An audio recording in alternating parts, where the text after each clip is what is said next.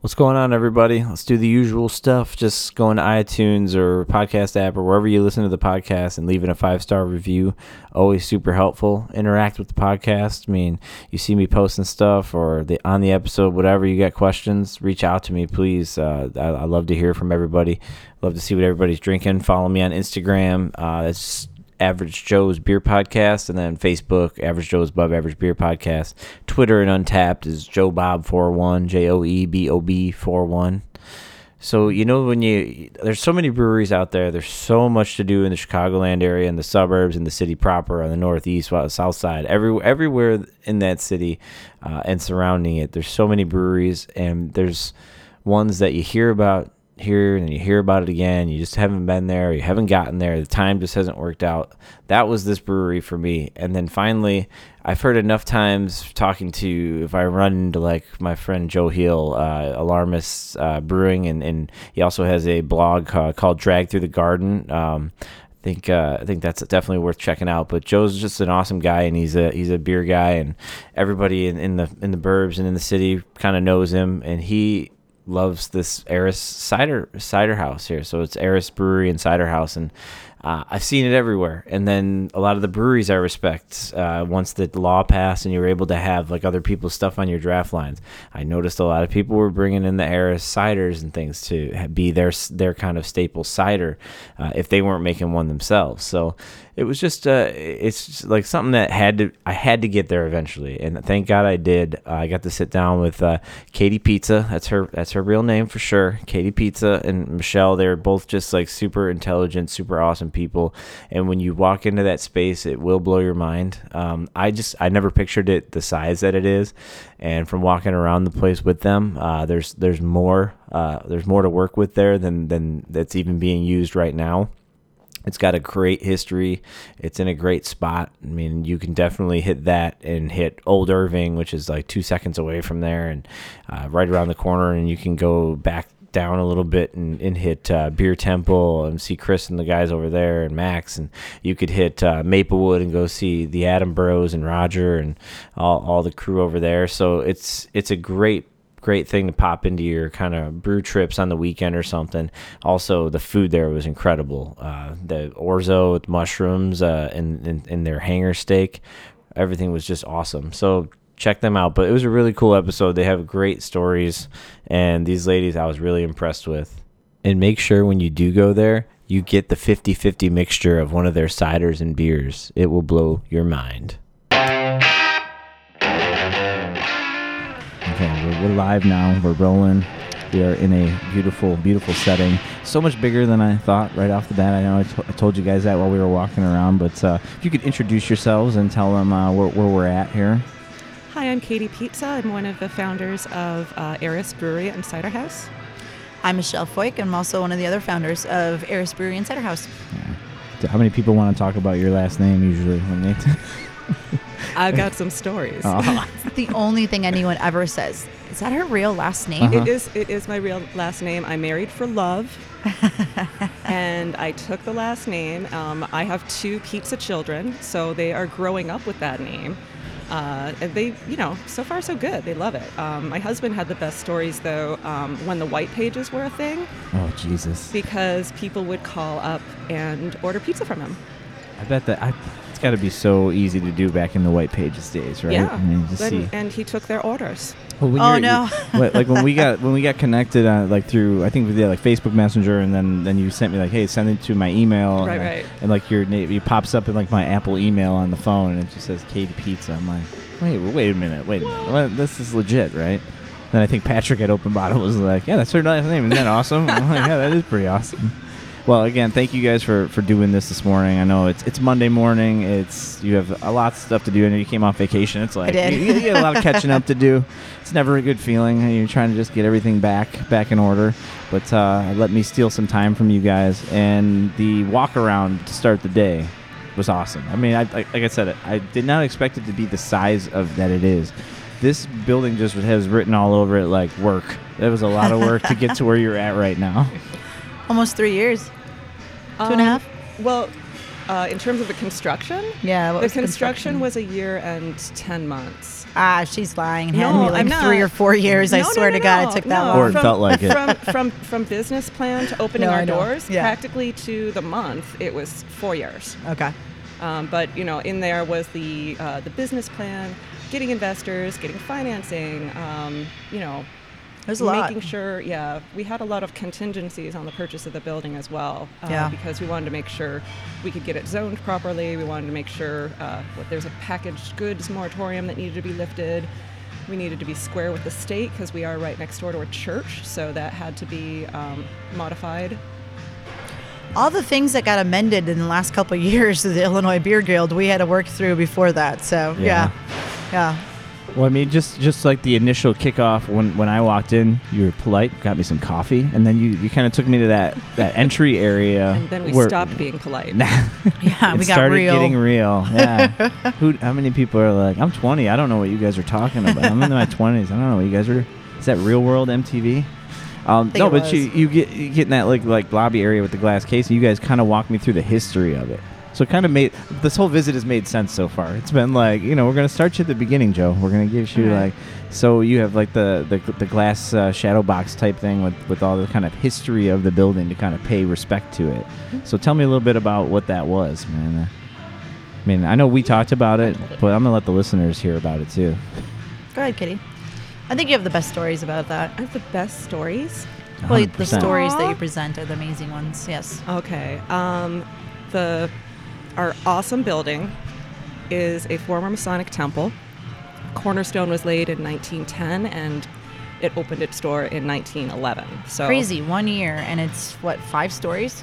Yeah, a that's basement, crazy. first floor, or basement. It took them less time to build this place than to, uh, for us to renovate it. I know, right? The, And- the red tape was not there, I guess, back in Oh my gosh. No, and but- the, um, gosh, the neighborhood. Um, they've got a historic society, and you Uh, know, where, we were- is it, by the way? I mean, Oh, if people um, that don't know, Yeah, you know, sorry. uh, We're in Old Irving Park. Um, we're in Chicago. We're about halfway between O'Hare and downtown. We're along the Blue Line. We're along the Metra Line and uh, Irving Park bus. Yeah. So, so many ways to get here. We're just All right. following that blue line stop. You know, like how Yeah. there's everyone's growing on the blue line. Well, this was already grown. This was like one of the first suburbs in the city of Chicago. Um, this suburb of Old Irving also got like water for the first time from city. Like it was the first suburb to get water. So it was kind of an interesting neighborhood back then, and to have these beautiful old buildings. There's a lot of old mm-hmm. historical buildings that are built around here. Some of them got moved for the Kennedy because the Kennedy wanted to go a certain way, and they moved the buildings over. So the neighborhood here has multi-million dollar homes. Yet you could also be very affordable on the other side, and you know, buy a home that's not as as big as that or as old as that either. Right now. just moving buildings, no big They- deal. yeah, they totally were. This is actually the second building that was on this site. Oh, wow. There was one before. Um, anyway, See, I the- told you she has so stories that I I'm don't telling know. you. I mean, I didn't know we know just that. gotta coax them out of her. We just I gotta know, poke right? her a little bit, and then boom. So the neighborhood historic society, we were we were presenting at a meeting, you know, talking about the planned business, and they came up and they were so happy that we weren't gonna like knock the place down. And my eyes just like just I mean, this place would be so hard to knock down. Like this place is the place you want to come during the zombie apocalypse. Yeah, yeah. It would be Exactly. very. I got that it vibe. is har- you know, it is nine courses thick on its exterior walls. Um, it's just She's it is taut. substantial. Yeah. Yeah. Yeah. It's funny that you say that you didn't know it was going to be this big, but when people drive on the outside, because you have not been by it, but when you're driving and you see this building, most people don't even realize it's a brewery or cider house because it's so tall and so big. I, I for pulled the up big and thought, you guys must be in like the basement of this building. Right, exactly. Yeah, but it just it's so massive and so many people in the neighborhood have never been in the building. And so when we were doing construction and when we were like actually um, opening our doors, people were just like, "I want to come inside. Like I want to see what it's like. Like what'd you guys do in here? Like did you guys take this down or did you break this apart?" We're like, "No, we really didn't do much of that at all." I mean, the skin and bones are still, or excuse me, no skin. Bones are bones. here. The yeah, bones. the bones. We took the skin off. We took all the plaster and lath off, and our walls are just brick and beautiful. And I don't know. A, it is a large space. Did you become a knowledgeable contractor by the end of this? I mean, you probably learned Oh things that you would never want to even know. No, it was like one of those things like, hey, Michelle, can you be a supervisor? I'm like, I've never done construction. Yeah. How in the world can I be a supervisor? And it was like, we learned so much. I mean, Katie and I, I mean, Yeah. she's a project manager, like, that's her skill set. And so it was something that she was able to like pick up and like take a look at it and like schedules and, and organization and all that kind of stuff where um, you know but being on site was a little bit different for me you know because you know it was just one of those things. But i learned quickly. We had a good mm-hmm. gc that we learned from.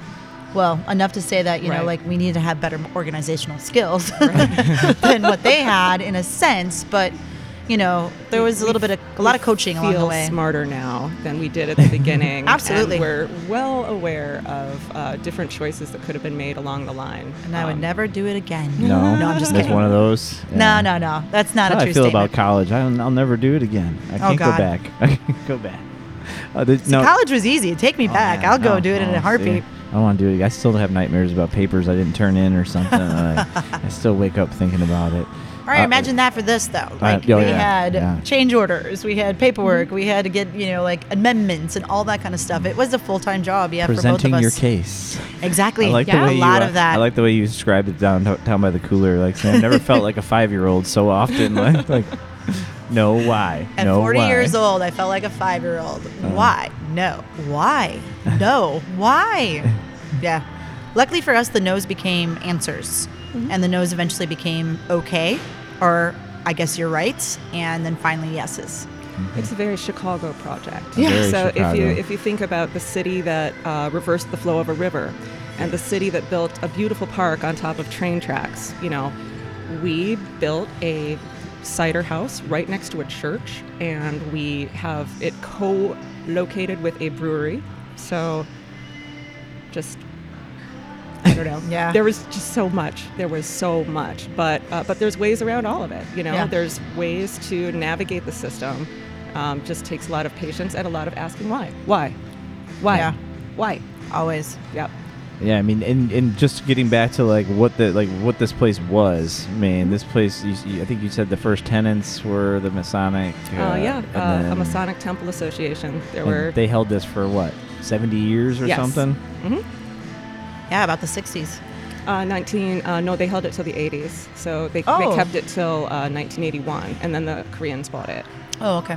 So, I didn't realize it was still viable at 80s in the 80, in the 70s. So oh, it may not have been, but Okay. I mean, they, They still, owned They it? still owned it. so, And then what? When it passed hands to was it was it still functioning as a church when you guys? oh my right? gosh, up into the last minute. I mean, they moved everything out our closing weekend. Oh wow. July 4th. Yeah, the the alderman's office actually was under the impression it was an abandoned building, Oh Yeah. wow. but um, but it's not. I Did mean, their like, research? I can see. well, no, they had Due diligence.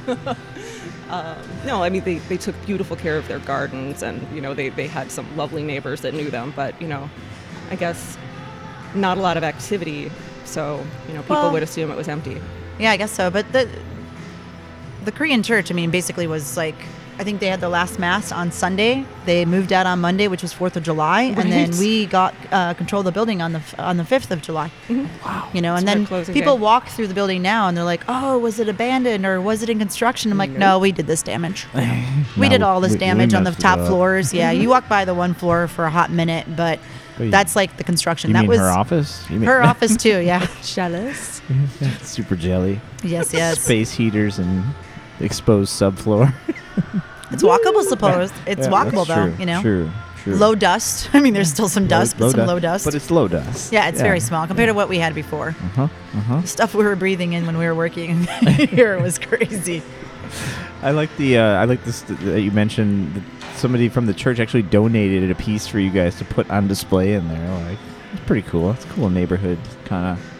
The Oh, Masons that was did. the uh, the Masons did. So uh, a former Mason. So uh, not the not the Korean church, uh, but sometimes uh, we do get. Um, remember, Pastor Dan came Uh-huh. by for you know. So every once in a while, former congregant or church leader will come by and say hello, have a meal, and Yeah. just have their eyes bug out because Whoa.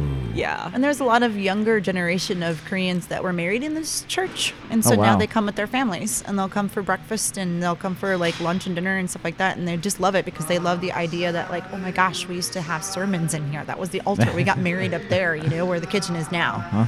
So it's always it's a really cool community to be part of because all those people were very supportive of us because they had to move. They had to find a place that the elderly community that they had were going to be able to go up and down. You know, Mm, because there's no elevator in the Okay. building. They just had staircases. So the elevator, you know, was something that we added in.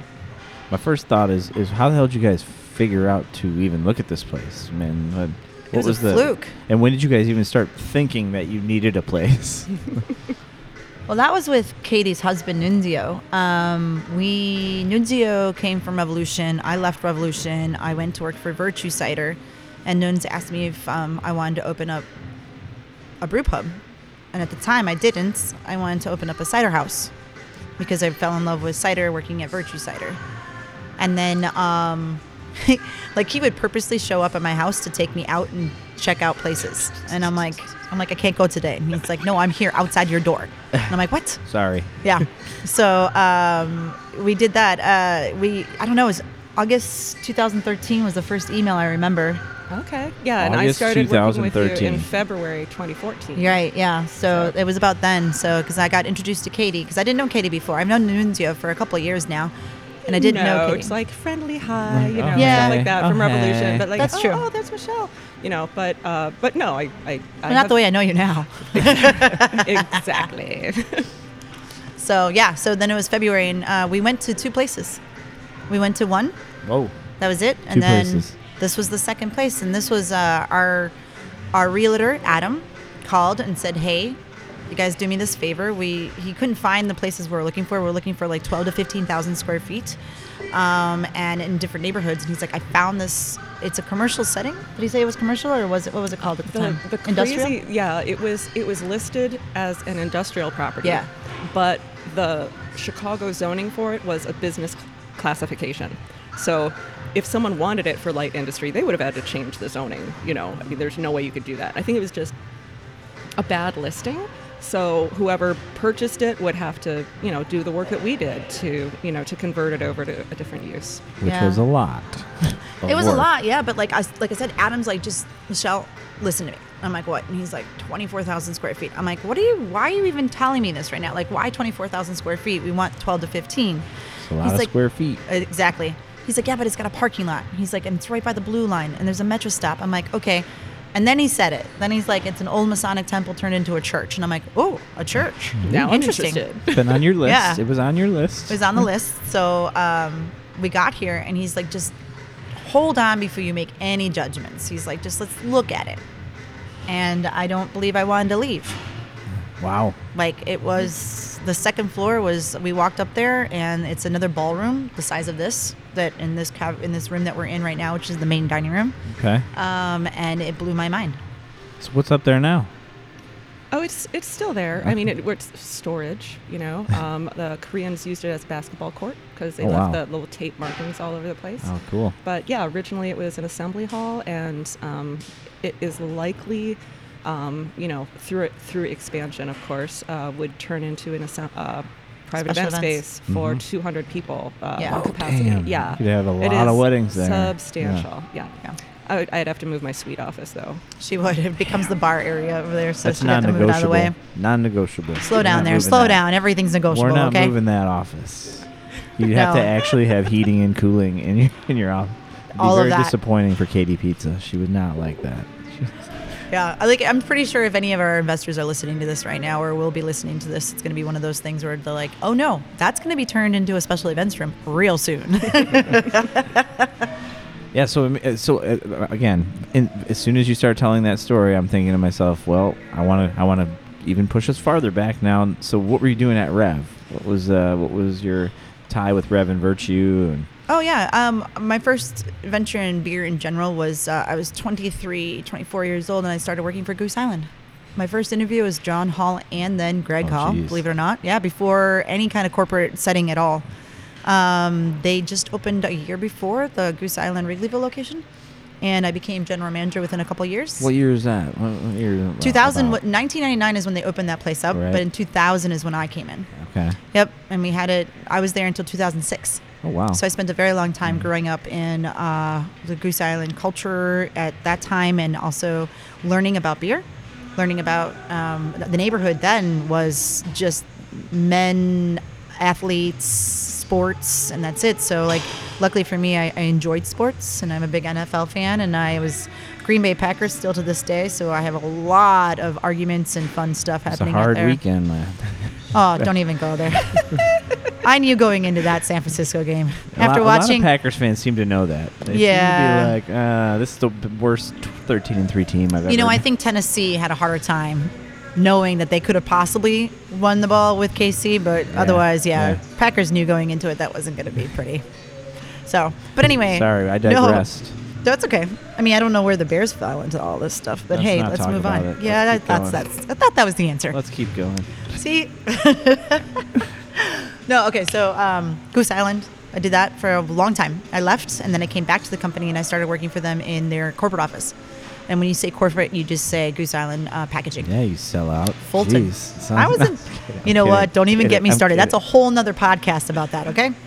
Uh, no, but I worked there, so I did special events. I did marketing. I did financials. I did um, uh, education, wholesaler education. They sent me all over the place to teach people about how to sell Goose Island beer and how to taste it and how people should drink what it and stuff. What was this time frame then? So this is in come back? 2007, 8, and 9. Okay.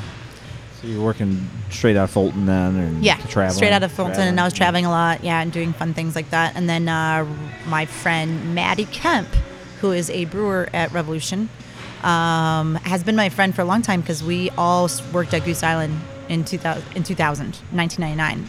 So Josh Deeth's first day or last day, Josh Deeth's last day at Goose Island was my first day in. Oh wow. We saw each other. We said hello.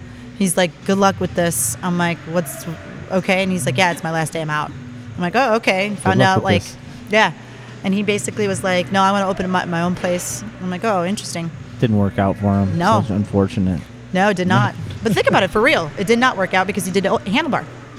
True. So thank true. goodness, years later, after I left Goose Island, he, he picked me up. So I was the general manager of uh, Revolution, then became the director of operations. Oh wow. Yeah. Yep. So you worked with him a little bit.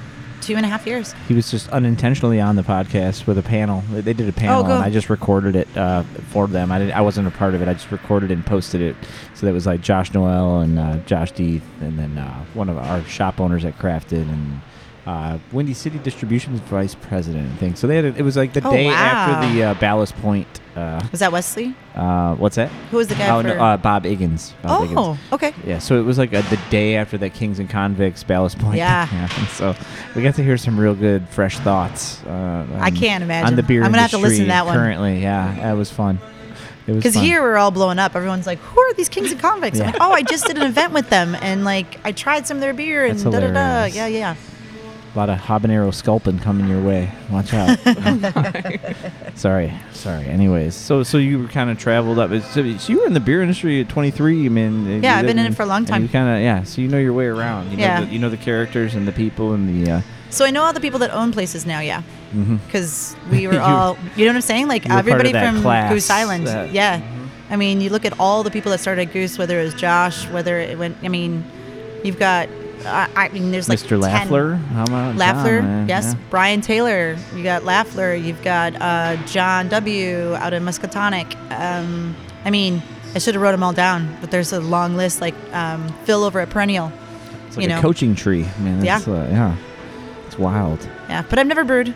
No, No Then- desire. well, I, mean, I, I think Jake, o- Jake over at Cruz Blanca was uh, one of their brewers. He at, was. at Goose's. What their the tap room? He the was small- there. The, the brew pub. Yeah, brew yep, he was pub at. Clybourn. Yep. Yeah.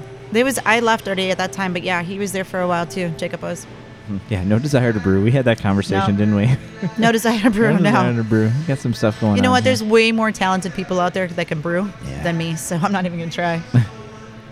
So that that just kind of led you to, like you said, you were talking about at that point when you were, you weren't really looking to open up a brewery. You you kind of said cider, you know, cider Yeah. house. So you already had that thought before uh, Katie's husband approached and said, said like, hey, let's Um, open a brew pub. I, I don't think I, I was very serious about it. You know, like I, in my mind, it was like, what would I do after Virtue? You know, like Mhm. I would love to open my own cider house. I think that's really interesting. Um, I've always just wanted a diner.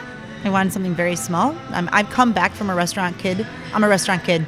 My family owns a hotel, oh, owned a hotel and restaurant in Wisconsin Dells. Oh wow. So I've been dishwashing and bussing tables at 13. I started waiting tables at 14. I bartended at 16 because in Wisconsin there's crazy laws. Oh yeah. So, you know, like Go for pack, me, go, see? I know, right? you could sit at a bar at be under 18 and Mm-hmm. get, you know, served by your parents. It's crazy. Um, but yeah, so like that's what I've, I wanted, and then cider became a really big passion. I really enjoyed cider a lot. Not only did I work with Virtue, but then I I ended up getting into involved with a lot of the cider makers. So United States Cider Makers Association, I did all the logistics for their tastings during their conferences for about five years. So this last year was the first year I did not do anything, nor am I doing anything this year in Oakland because Eris is just our own baby now. I don't Yeah, need to right. be babysitting how, how anybody do you guys else's have baby. time to do anything else? man. I don't know. We're missing CiderCon this year, I think. Yeah. Yeah, that's Yeah, crazy. Normally we make a presence, make but it. this year we're not making it. I kind of asked you guys, like, you know, what do you are you working right now? I knew the answer was probably going to be what it was, but I had to check. I had to see. You know, you never know how many people are involved. Like, what's the you know the financial side, the backing, the investment? Is there investment? Is this all self you know funded? Is it you God, know no. are you, are you Yeah, no, not this No, one. we will be in debt forever. Forever So- and ever. but not in your hearts. What? In your hearts, you will not be in debt. You guys will- it's all paid back already. So, how did the two of you guys come to path? Uh, you know, because obviously your husband was a part of kind of the initial thoughts, and then you're like, "Hey, Right, I, so- want to get into this." Well, he, um, we, we talked a little bit about poaching earlier. So uh, Nunzio founded Hophead Farms in, in Michigan. So he knows many breweries, you know, all over the world. Some connections Um, there. So when people talked about, you know, like what is ailing, you know, the pinch points of their different businesses, you know, everyone was looking for like an amazing general manager to make all of their headaches go away. And so he would just ping Michelle periodically, just like, hey, you know, this this guy, you know, he's looking for some help, you know, and she's like, nope. So um, he eventually got tired of asking that question because the answer was always no, and said, well, what would it take? What would your own place look like? So when that question got answered, he, you know, showed her the properties, and then it became real when she fell in love with this place. And so he put us together to do the business plan because um, Michelle, being so creative and um, and having, you know, just thoughts going in a million directions at once. Just kind of AKA funny. We could- unorganized. We could, I would never say that. I would. I would let other would people say say, that to it, your but I would but- never say it. she wouldn't correct them. Um, she so- wouldn't correct them, but You know, it, it just the business plan. It needed to be put into a package and with a nice little bow that everyone could understand. And um, yeah, so then then And we to started Katie's shopping it around. too. Yeah, and to I Katie's- just I just stuck around. I'm Well, like, to Katie's credit, she also Just- wrote the business plan, you know, in partner with Nunzio for Hophead Farms. So feels she like has she's kind of being a little humble right now. She's being a little too humble, just a little bit more than she more than she's letting on. wow. I, I'm very proud of both business plans. yes, you are, and you should be. Yes. Did I say is it both business plan? Maybe Uh, yeah, right, uh, 'cause you so had for, for separate? hopheads, no, no, Oh, for okay. hopheads, Oh, and okay. Yeah, then yeah. So you for- wrote hopheads. and then for um, and for the other. So Yeah, but talking about like freelancing here. Okay. Yeah. Next advertisement will be sponsored by Right, yeah.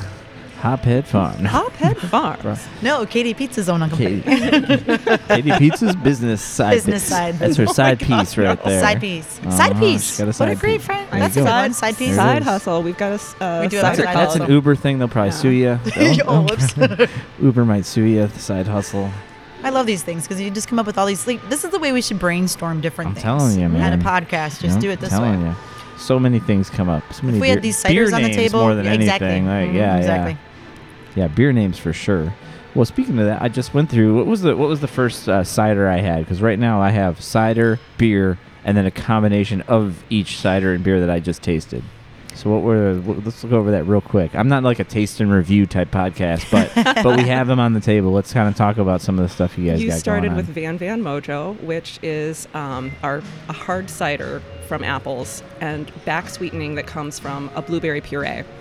Then um, you know we it's dry hopped. Actually, the dry hop comes before the back sweetening. It spends about a week uh, getting that mosaic hop flavor, leaching it out for the for the dry dry cider, and then we put the uh, blueberry in it. puree. They just use like a puree. Mhm. Like you always it's always fun to hear like how things are sourced at different places because some people are like well i know this guy up in indiana's got a farm and i get it there and then some people are like well we just go to oregon fruit or whatever you know we wish we could. boxes of the, yeah, know, we wish we puree. could uh, press fresh pr- blueberry, but obviously you get it once a year. And then also in Michigan, um, they're great blueberry patches out there, and come and farms for blueberries and uh, what else cherries. But just the amount that we have to make and the time that's spent on it, we really can't get that alignment together by having someone fresh press juice and then adding it. And since we started out with puree, it changes it. It's a, a different idea. So that would have to be a new cider mm-hmm. that starts with a fresh pressed blueberry because it would taste different. oh for you know, yeah so it's like one of those things where we're trying to like work on recipes right now with Joe being our new brewer cider maker, and it's um it's interesting to see how you can slowly change something, but you can't change it right away because it's going to taste different and people notice it right off the bat. so where'd we find joe where'd, where'd joe come into the picture? Lagunitas. oh okay because you guys were just saying yeah mary mary's been on the show before Mary Um, was his boss. Yeah, he loved that lady. She was incredible. Yeah. Yeah. I, she was like a one-on-one too, which is always Oh, a little bit more challenging when you. Nope, not with her. She's about as professional and awesome as you could be, and also casual and fun and like telling great stories. So, totally impressed with her. So I can see why you guys would like Joe if he's, he's working Oh, under her.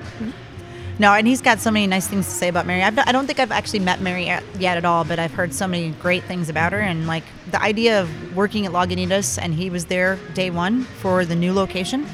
So he's one of the first. What was it? I think there was like eight of the original guys were at Lagunitas for almost ten years, Yeah, I could or it's the opposite. Maybe there was ten guys for eight it was, years. It was 10 something guys, like that. and I think Joe, Okay. Joe was there a total of nine years. okay, there we go. But he was the last uh, last holdout. Yes. So he was the last of the OG. Yeah, I just saw him walking through. There he Yeah. is. There he is. We'll have to get him on the mic. We called him like the, Uh-oh. al- the alderman of Lagunitas. Oh yeah, he was think. called the Yeah. alderman of Lagunitas. Yeah. Yeah. Any any backstory to that? Do we remember that? We'll have to I don't make Joe tell that story. We'll throw him on a microphone. We, we absolutely I think we should have him can. on the microphone. Yeah. Whatever. It's about you guys right now. I want, to hear about you guys. I barely, I barely cracked cracked the uh, shell here. But that's the thing about Eris in general. It's like a, a community center. Like it started out as a Masonic, Masonic. I'm going to say mosaic. Masonic. Uh, you know, mosaic hops. Masonic. Uh, Masonic I do temple. love mosaic hops. I. Yes, yes. Well, and we got very lucky with that too. Like that's the perfect combination. Blueberries and mosaic hops is like the foundation of Van Van Mojo. Mm. Really. So, but uh, yeah, community center. I mean, Katie and I couldn't do it alone. You know, I know that you have us here talking Yeah. with you on it, but we couldn't do it alone. There's so many people that had to help us, and we had to allow people to help us. You know, it's not something that you could just say, "Oh yeah, I did this all by myself." So, you know, we Yeah. have a No. chef, we have a Just- we have a general manager now, we have a brewer, assistant brewer, we have you know, a assistant. I mean, everybody. You know, it's just a big chaotic mess here. No, I'm just kidding. no. But chaos is like I don't exactly why we I named could, it. I could picture the chaos behind the scenes. I don't feel the mess part though. Nah, there's no mess. It's really not a mess. It's just a big stirring pot. it looks. It, I mean, you guys are again. You guys are unique in many ways, but you're unique in the fact that you know you're the size now physically that I'm seeing the the uh, the kitchen, the you know the fact that you have these high end ciders, these beer, you have beer as well, and then you're also doing these mixtures of the both, which I think is phenomenal. Uh, I kind of I like both of them by themselves, but I like that better. Isn't it like to great? have Yeah. both of them. crazy? Yeah. It's crazy. I mean, that, that, this, did you guys see this somewhere else and say like, "Oh, we should try this," or Um, is it it like was, it it was was it an just makes investor. sense? It was an investor that started doing it, and you know the bartenders would be like, "Okay, this guy wants like half of a porter." So Reverend uh, Loveshave, Mhm. you want half Reverend Loveshave, half uh, Van Van Mojo, and then. You know, it was just the thing. It was just the thing that Mitch did. Yeah. But then, uh, see, we opened in February, and then Chicago Beer Week wasn't that like in March or It something was. like It was that? right and away. so, like, May, we're May.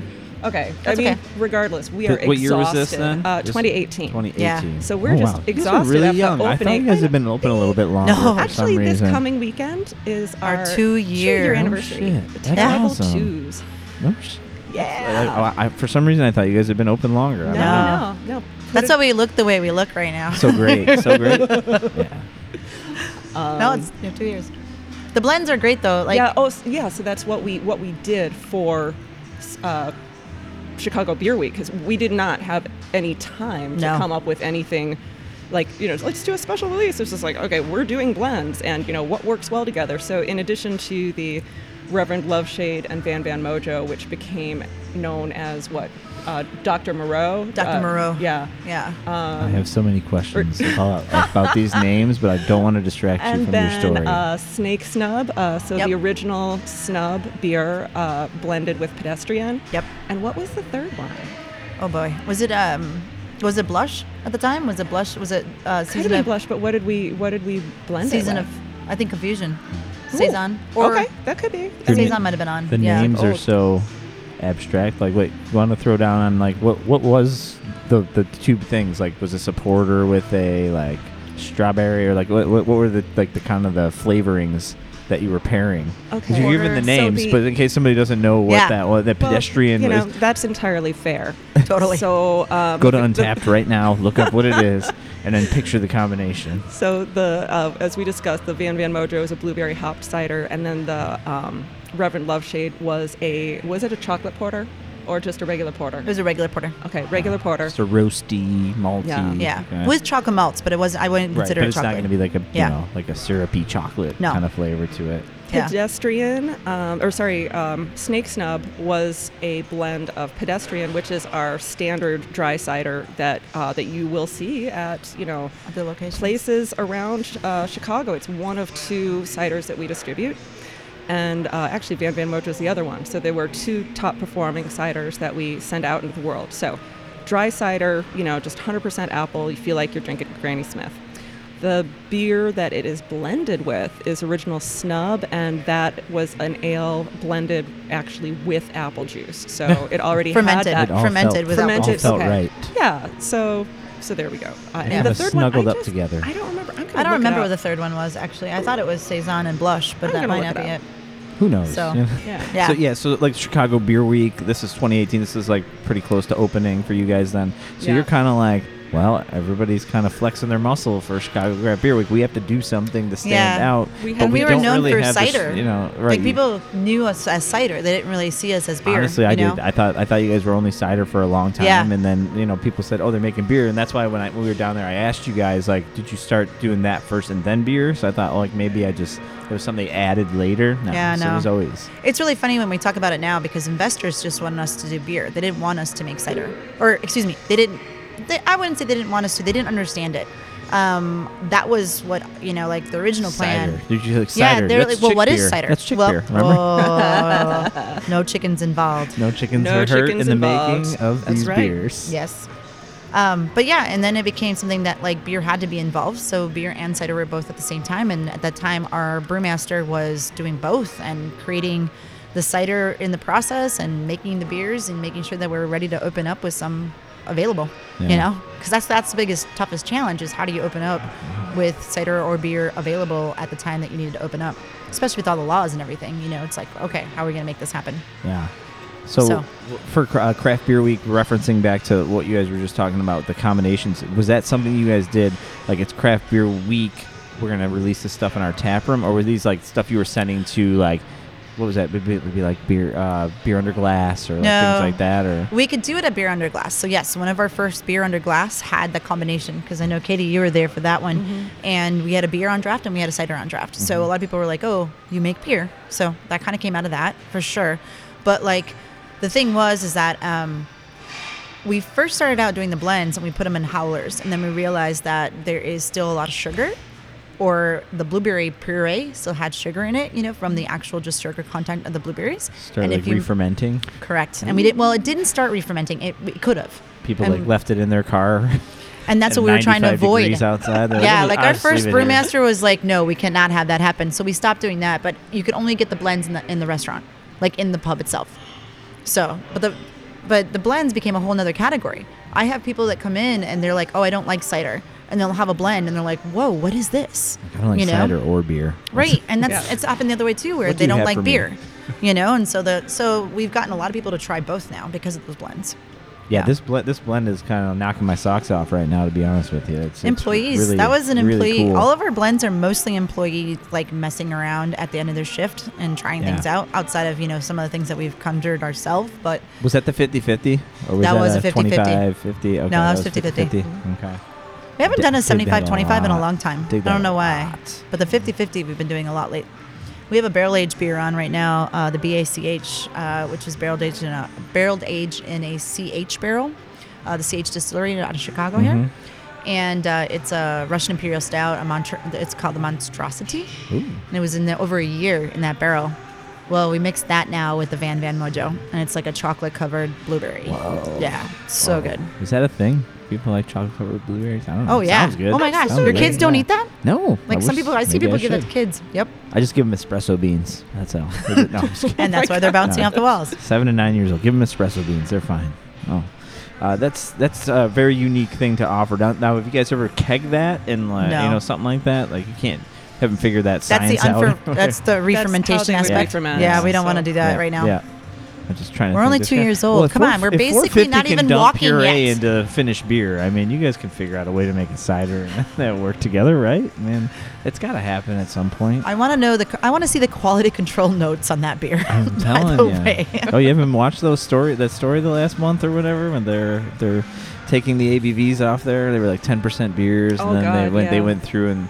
Uh, th- like they had they, they had Sun King now take over testing them before their for their current releases, but somebody independently tested it and they were coming out at like 2.7 percent, and they were like advertising as eight and 10 percent beers. And they're there's so much goddamn puree in them. It's just post see, this is fermentation grenades that Oh, you, yeah. you have to make sure they're cold at all times.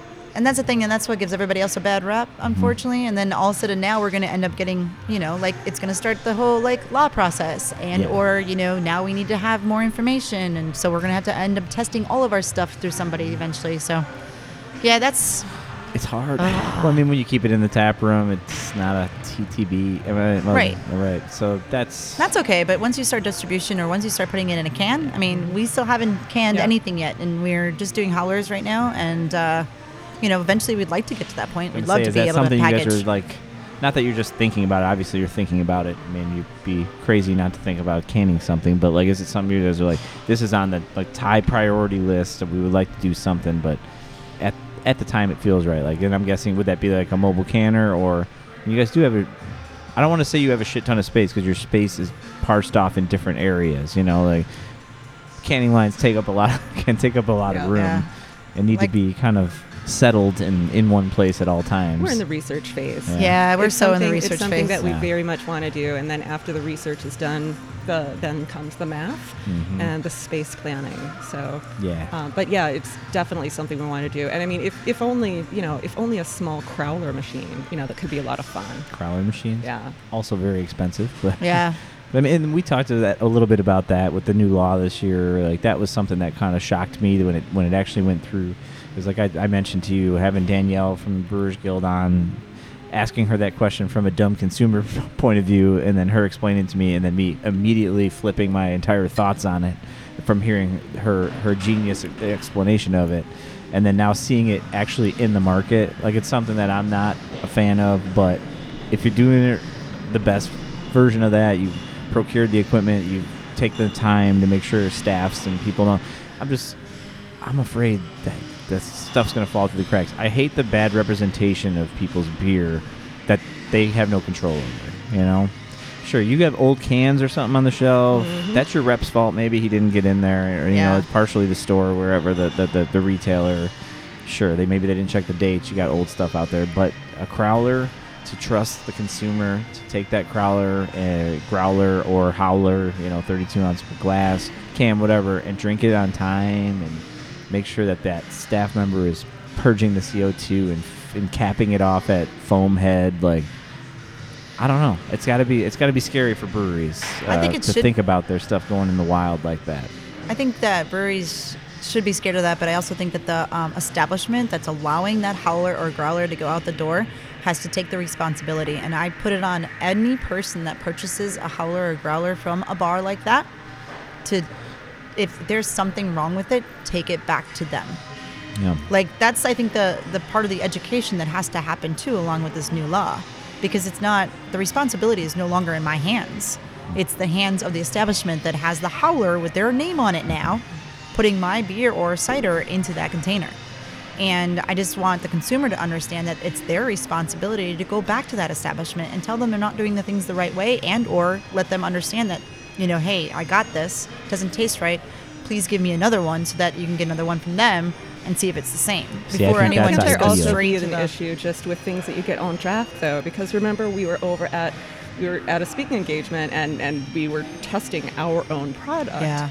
and you're like oh someone's lines has we've got issues in the lines Yep. so you know you can it's It's hard. I mean, there's the reason just why. come straight to the source come When- to yeah, Eris yeah. located at 4240 Yes. West Irving Park because our lines are clean and you will be assured you're getting the freshest product possible. That address brought to you by Hophead Farms. That's- Hophead Farms. I I like that. I like that. We got we got this thing, guys. We, we got it. We know what we're doing. I think you got a career in radio, Katie. I'm saying. That's right. She nailed that. Um, but yeah, I mean, like like you said, I honestly agree with what you're saying. Like, come to the source. But when you form that partnership as a brewery, you know, and you want to get your stuff into retail stores for whatever reason that is, you know, spread your brand, get more, get into more people's hands, whatever, whatever your reasoning behind getting your product out into the wild and the market, it's like you have to vet those people. You're like you can't just be like, Yeah. you want my beer? Here you go. You know, oh, you're paying money. All right, now here's my beer. You need to go meet with those people, whether it be the owner or the manager, whatever it is. Go sit down with them. Like, how often are you getting your lines clean? Like, what? What? Right. Oh, you guys are gonna crowler this too? Like, you're gonna offer this, you know, package, you know, keg that I give you? Are you gonna offer that in like some sort of a to-go form? Then, all right, what's your system? What's your how many staff members do you have? Like, how are you doing this? Do you have a CO2 line to purge that air? Are you capping off of this? Do you have whatever it's growlers? Are you sealing that growler some way besides just screwing a cap on it and you know letting people walk out the door? Like you said, the education piece. So Yeah. you know you have to fight that kind of like I made all this beer now and I have enough to get out to the market. It's like, do I just send it out to whoever wants it, or do I start to hand pick like? You represent us well. You represent us well. I mean, I think that's what we'll see in the future is people get more conscious of that. Do you have cooler space? You know, are Yeah. you going to be able to keep our stuff cold? And you know, I don't know how much like do you guys run tests a lot on like cider, like performs better cold, or you know, kept cold versus if it's set on warm shelf space. You know, Well, we don't have any packaging outside of the howlers, so we don't do that as much. Um, we do definitely. Um, The From- coolers, the coolers are kept at different temperatures Yeah. for beer and cider Mhm. because they are served at slightly different temperatures. yeah, but I think um, I know that we definitely have some bottles downstairs from certain batches to other batches to see. Um, I know we did it on beer when we first started, and I think we're starting to do it with cider too. So every time we're changing a different recipe and or doing that, but we've not done anything hot or cold. Um, I did an experiment because I forgot about two howlers in my Whoops. car, and they got very hot. was that June, July? What- It was like June, yeah, I think June, July, or something like that. Good, but nice no, I, 95 degree day on that. Festival season. Yeah, baby. I brought it back in here. We put it in the cooler, and then um, we opened them up with my staff, and then we tried that compared to a fresh one. It was pedestrian and Van Van, and big difference. Um, it was a very interesting, fun thing to do. Yeah. You know, because um, the staff was just like they didn't even know if it was ours or not, Oh, but it wasn't bad.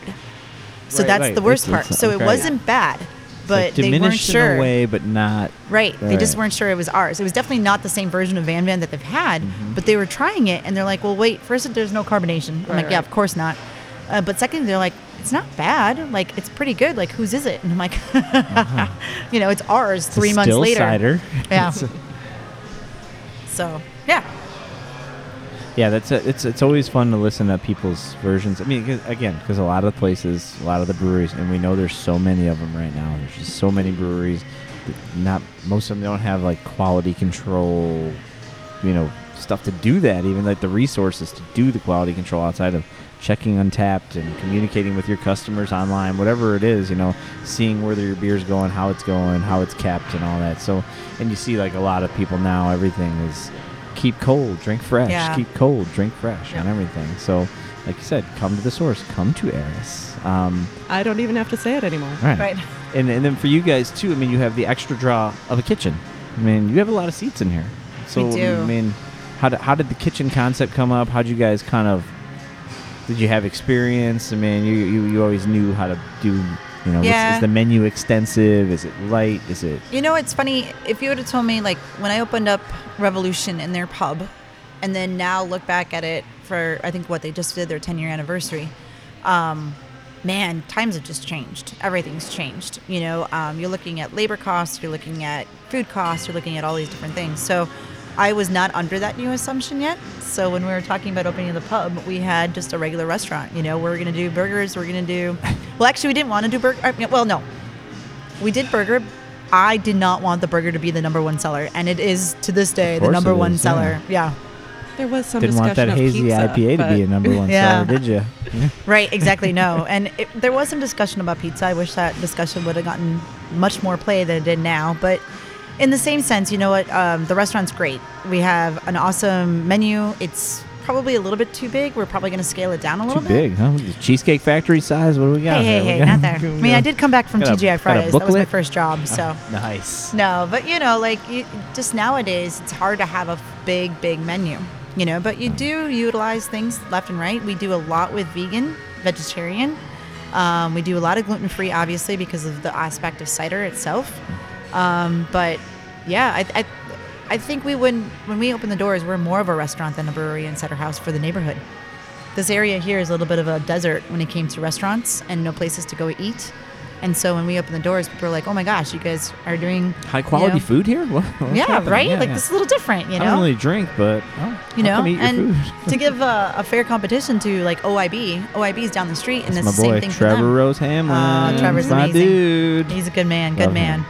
Uh, you know, the same thing for them. They have a, a full menu too, you know, and we wouldn't have looked at any other way because like there is just not enough places to eat around here, and so I think uh, it's definitely helped us.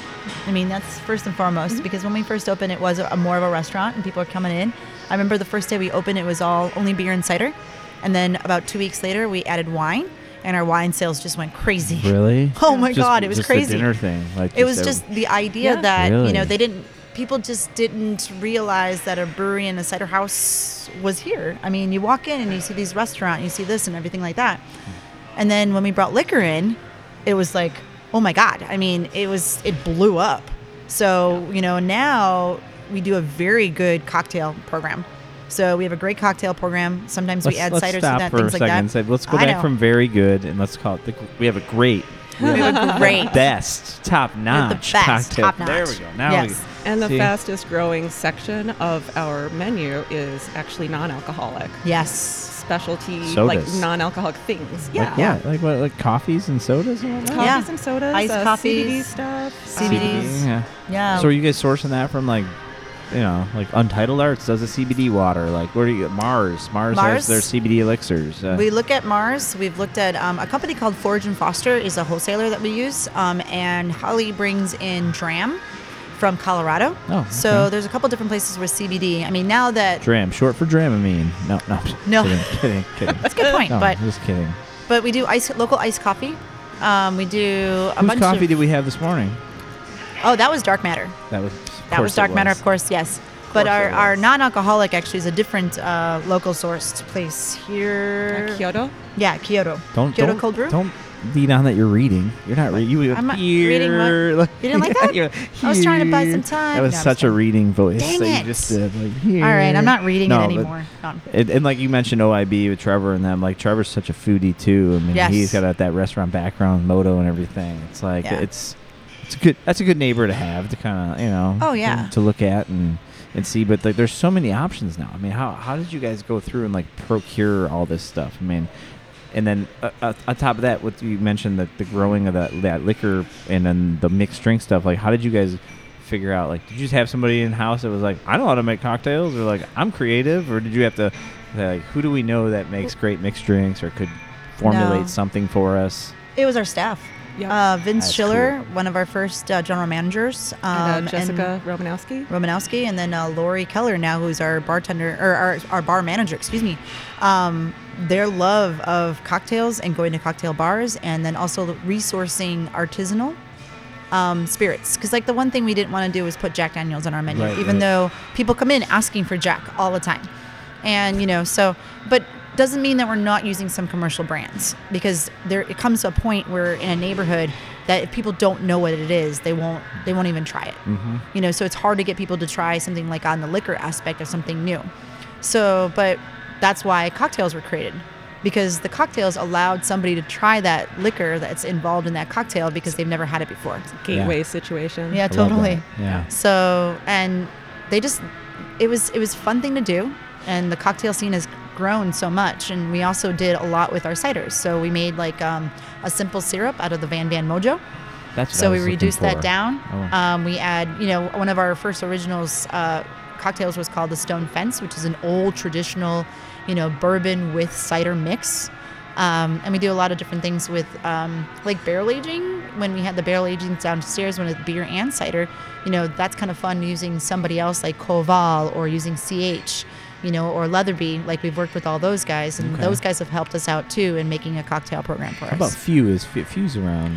Yeah, city? few we We definitely carry few. we carry few, but we haven't worked with them yet. Okay. Yeah. Yeah. Something to think about. no, yeah, kidding. totally.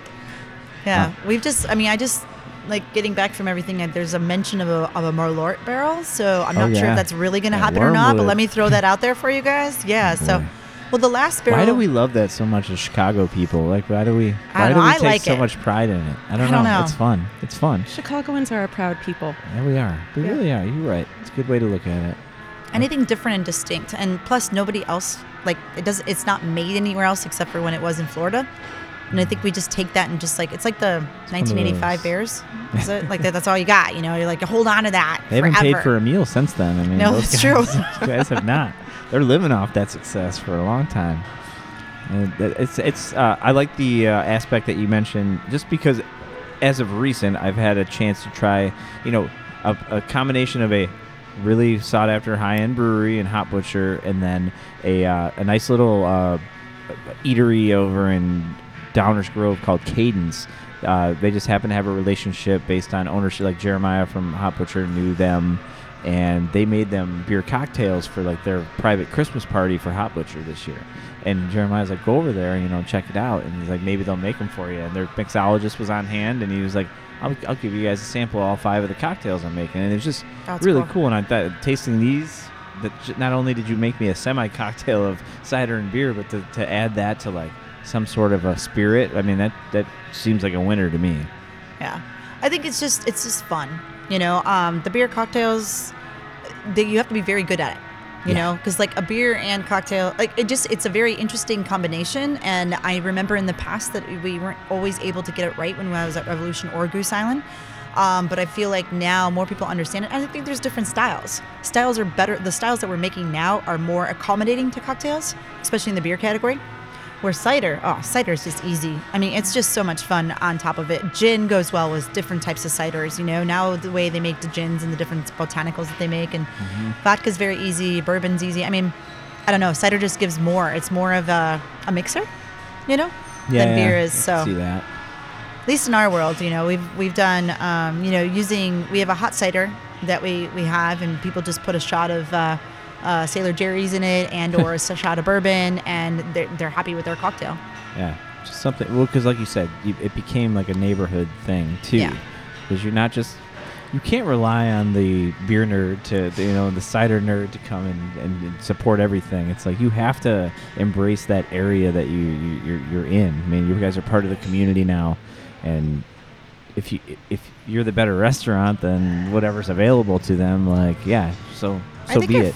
One of our favorite things too, though, is the kids that come through here. We have a lot of families that come Oh, through the here. kids are hilarious. Yeah, and their parents are like, "So my child wants your salmon on the kids' menu," and I'm just like, and the parents are bewildered. They're like, "We make salmon at home, and their kids won't eat it, but they come to Eris and they'll have salmon." What a time know? to be alive. I know, right? I mean, do your kids eat salmon? I you know what? Yeah, they both have like the weird things that they'll they'll like. You're like, you eat that, and then some of them will be like, like you don't eat that. Like, how do you not like that? But then Yeah. you like, you know, whatever. Like my son doesn't like anything, but then he'll like eat California rolls and stuff like that with his hands. I'm like, okay, so you like sushi, but you don't like regular like cheeseburgers, you right. know? Yeah, Katie's uh, daughter Lucy um, helped in creating the first uh, kids menu we had. So that was adding steak Focus, to the menu focus also. grouping. That's right. Steak was a big focus thing. grouping with her. See, Add like that's my nine-year-old daughter. She loves yeah. like, loves Yep. a good steak. Loves Yeah. good steak. So our biggest Yeah. sellers is the salmon steak. Well, no, let me take that back. Kids burger. But, you know, Mm-hmm. But no, we have a lot of Call people. comes back to these I know. goddamn burgers. Yeah. ah. So Well, uh, their families raising their children vegan too. It's, Yeah. it's, Yeah, nice that's- to you know have a couple on. offerings for them as well. Yeah, that's very true. Our vegan menu is um, very popular. People Yeah. are there. People are coming back for it. Our Monday night special that we do is a hodag or a faux dag, which is a hodag is a, a sausage, Polish sausage wrapped in bacon, and then fried, and then marinara sauce, and then um, marinara, and then um, mustard, and then the faux dag is a plant-based hot dog, or not a hot dog, a Sausage. sausage. Yeah. Excuse me, Sausage. plant-based sausage that has the jarnier and that and all that involved in Mm-hmm. it, and on a vegan bun. So you know, and it's just as popular, if not sometimes more popular than the hodag itself, because there aren't a lot of specials out there for people that are vegan to be able to get a beer or cider and a shot and a and a bur- and a sausage. Excuse me. Well, I mean, that's that's great tie-in. I mean, the, especially the current conversation of almost the country and pop culture and everything. It's like that's such a big thing that the plant-based versus you know any other type. But but uh, you had mentioned earlier, Katie, about uh, uh, maybe maybe we weren't even recording. You were saying that you were celiac, like that. We see that Yeah. a lot. You know, we hear about that a lot. We have uh, people that you know that, that come in the place I work. You know, that's they can only do you know cider or Mhm. they can do mead. You know, whatever it is.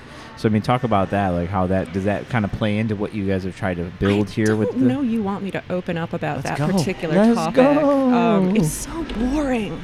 You- Like you're honestly asking a question of a person with a restricted diet to talk about that diet. Yeah, yeah. Well, I'm open. All right, Joe. I should have probably told you that like Good when we do Lord. tastings on gluten-free bread, we don't even include her anymore.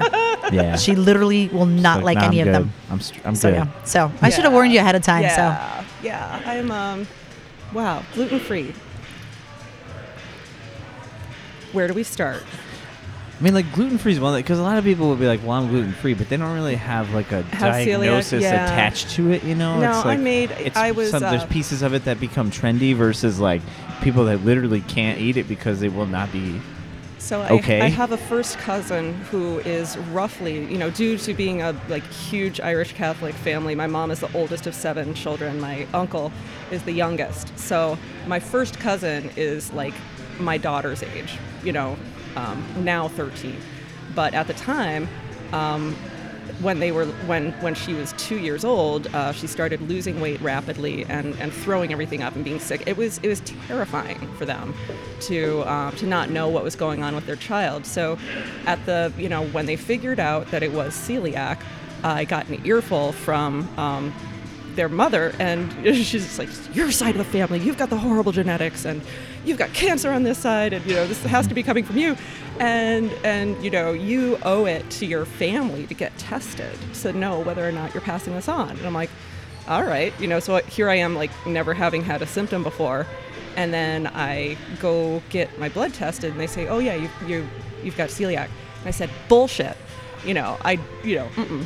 I don't believe you. And so the way that they can actually confirm it, you know, because the blood test, you know, it it can give you a false positive, but what won't give you a full uh, false positive is an endoscopy. So they they like it's like Yeah. they it's like snake in a drain, except it goes down to your lower intestine. and They get a sample. Everybody loves those. Yeah.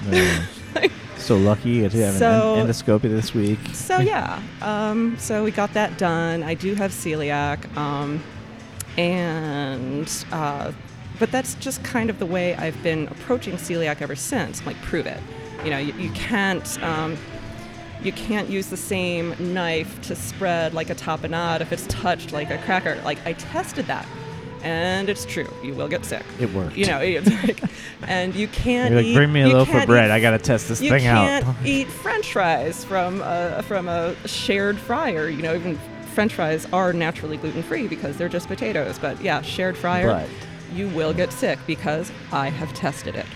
Um, That's why two of our fryers are gluten-free fryers. yeah, we've got Dang. We see? do. Yeah, we have three Yeah. fryers and two of them are gluten-free and one's a, not. yeah, this is a, a good information for people too. I think. no, it's There's a really whole boring. chunk of people that are like, like, where can I go to do this? You know, to, to kind of like make my life. eh, eh, Is it Whiner that has a place like right on top of it or under it that has?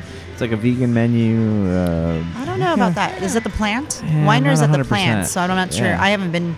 Sorry, Brian, but I have not been there. Be, yeah, I think that might be it. I think Joe Peel was actually the one who told me about that the place, Okay. and he and Michelle, I think, are both vegans. They so are, always, yeah. You know, they're always looking for that, but it's like those people need something. I mean, for you guys to kind of offer a hybrid of that, whereas your burger is the best seller, but you also have these options and two fryers dedicated to it. Like, I don't know. That's good information, I think. For, No, it is good for the consumer. Yeah, we have a lot of kids that come near their families, and their kids are like the parents of EpiPens, and you know they're asking for this, this, this, and this, and they know now that they can come here because they can make sure that that happens for their children. Yeah, it's like whereas some other places you might get looked at like, oh, Jesus Christ. Yeah, we don't. We try not gotta do that at all. This thing. I got to deal with this. You know, like, it's good to have somebody that kind of like, all right, look, come see us. We we know how to. We know this. Yeah. We feel you. We feel you. Our staff does that to the kitchen themselves, so they understand it themselves. so they're they're very open to any of that stuff now. Yeah, they do it themselves. So like, Yep. right. So there's like, yep. Yeah, we have a lot of vegan and vegetarian um, people that work with us. You know, and they, they, they follow through. They make sure that the things are being done the proper ways because they believe in it and that they are, it's also their, their culture. And then the other the other thing too about about Eris that kind of sticks out. And we we kind of started to talk about it. I don't know that we ever really kind of wrapped that up when I first walked in and we all three of us were together. We were we were kind of going over like the, the display in the front here and uh, items and that. And you one one of you mentioned the logo and you were kind of like we didn't want to like be, put a female lo, you know logo on it. Yeah. So like you know, I didn't want to make an hour, you know, two hour podcast about you guys being two females that you know in this male dominated world of breweries yeah, in you, you, Chicago. you can't make assumptions over the radio because you don't, you know, you don't see anyone. Yeah. But uh, we You're are not both allowed female. to do that. Yes. Yeah, We are both Michelle and female. I are both female. Mhm. Yep. Yeah. So Classic sense of the word. classic, yes. Females. She, he, or she, she. Yeah, Yeah. two Yeah, X chromosomes. That's what I'm trying to All say. that And, uh, science. yeah, right. Very much so, yes. Yeah, I think I I didn't want it to be too feminist uh, in the beginning because someone had told me that, um, are you guys going to use that as a gimmick? And it really pissed me off. Yeah. Um, but it pissed me off in the wrong sense because I was like not wait, true was- to our form. Um, but it did piss me off. Uh, and so we looked at everything else. We looked at the chaos symbol for sure because that was something that we started out with in the beginning was Right. chaos. It wasn't until later that we found out Like Eris the was the gu- club. Man, chaos. Brew Club, yeah, You yeah, yeah. But that's sued, not what see? we. No, no, no. That's not where we were going at all. But Kidding. but uh, the word chaos, as into Eris, came later because Eris is the goddess of chaos. But we've already, you know, kind of like looked at that chaotic, chaotic symbol before. We looked at so yeah, many it was, different it was kind of a happy surprise that uh, after we uh, identified with Eris, um, we subsequently discovered, uh, you know, after we were like locked in, we subsequently discovered um, the mock religion of Discordianism. So that was founded in the 60s, and um, Tell me more. There This are is well, stuff you I am were- unawares. you were a little curious earlier about uh, some of our beer and cider names. Yeah. And so a lot of them are inspired by, um, you know, popes of the Discordian order. Are you And, serious? oh, yeah. Very serious. Oh, that is like phenomenal. we have Well, how, how valuable and, is like, that to have like a little reference to go to? Because beer a names are rich hard now. compendium, absolutely. Yeah, it's and, hard to you name know, a beer now because everybody's got everything. And, so it's and uh, so, you know, just like, you know, when we were under construction, the Masons were excited to talk to us. You know, we're out at festivals, and I've got people showing me their tattoos. I'm like, I don't need to see that, but they've got Here, let me just pull my pants on down them. real quick. Check this one out. for future Slow down, reference please. i don't need to see that but uh, yeah a lot of a lot of people are followers and they just they're just delighted at the um, you know they're delighted to see it more out there you know just seeing chaos as a value neutral situation you know you, you can't is, is chaos good? Is it bad? It's like no, it just is. Yeah. And you can Can't choose to exactly. Yeah. You know, you can choose to be destructive, like the Trojan War, the ten-year Trojan War that Eris is most famous for. You can do something creative, like Michelle and I did to this building. You know, yeah, there's a lot of destruction. Yeah. There's a lot of destruction, but we also we built something. So there's creative and destructive forces, and just how, you know, just how you choose to make your choices when faced with chaos. Uh, we have the Discordian book in the house, actually, and sometimes when the staff doesn't know how to explain something, they just literally throw the book at you and say, read about it. And most people are like, what in the hell is going on in this book? You know, Is this but something you guys believe in? Is that? Yeah. they're looking at you guys like. You know, I so think you my- guys Like, follow this. This yeah, is well, a- I, so, to go off that, the funny thing is, our first year at Christmas, we decorated it as Wiccan instead of Christmas. Oh, And we had some people that walked in that had asked the host stand if the owners of this place were witches. Mhm. so Yeah, I thought that was a lot of fun. So we just didn't want to do the traditional, you know, like it, the building has been with so much different culture that we just didn't want to go and label ourselves as, you know, Christmas. So, you know, there's so many different people out there and religions and cultures and stuff. So we went with Wiccan. and it was really cool because the whole staff got together to put the sticks together. Like they made the ornaments. We went outside, we foraged and they brought it back and they created all these really cool symbols. Um, every single astrological sign. I can't talk sometimes. No, but, you got it. It's there. You know, was built into the area. It was really neat. You know, so we have a lot of fun with the idea of being a god or a goddess, and the idea of the realm of Discordian and. You know, without positivity, there is no, there is no, without negativity, there is no positivity. So there's always that balance that needs to be gained to be able to do anything to move forward because you'll always be moving backwards or forwards. And this is Michelle's theory, not anyone else's anymore. So I'm just making it up out of my hip. oh yeah, I like that. Thank you. See. Oh yeah. Yeah. So that's what's Katie's kind of like. like, I have nothing to add to that. yeah. no, I mean uh, it's it's tough because when you try to put your finger on it, like um, how would you describe Eris? We don't have an elevator pitch. Uh, we are full of uh, very feminine and di- delicate. and It's rich. like, which really- Yes, everything opposite of that. Can you guys change your little slogan to "We make chick beer"? yeah. Please. No. Come on. Tell that story. Come on. You Tell showed that me- story? You showed me a wonderful Twitter post, and Oh, I enjoyed it. Okay, and it so we had we had someone uh, do a Facebook check-in, just say you know here at Eris, and then a, a friend of theirs uh, left a comment, chick beer, and and just nothing else, no other words, and so yeah, I needed to know, you know why, you know did animal they. activist. Yep. Yeah, I'm just Back to like the whys. you know I need to um, I need to clear this up, and I need to clear this up fast. There are no baby chickens harmed in the making of our beer. Or ciders. Or Not even in the ciders. ciders. And usually, you know, you gotta use a lot of baby chickens. in We cider. believe in the humane treatment of animals. Uh, Michelle and I, and then also Joe and John uh, Yeah. from our brewer team, they would never ever throw a baby chicken into the fermenters or, or the boil. For I mean, that we don't even use fish guts to filter, so like, why would That's we do shame. that? Yeah. yeah That's a we don't do any of that. We're vegan too, in that sense. You guys need to, you mm-hmm. guys need to change your processes. I see. you Right. know, oh, you- Okay, by one person, you're right.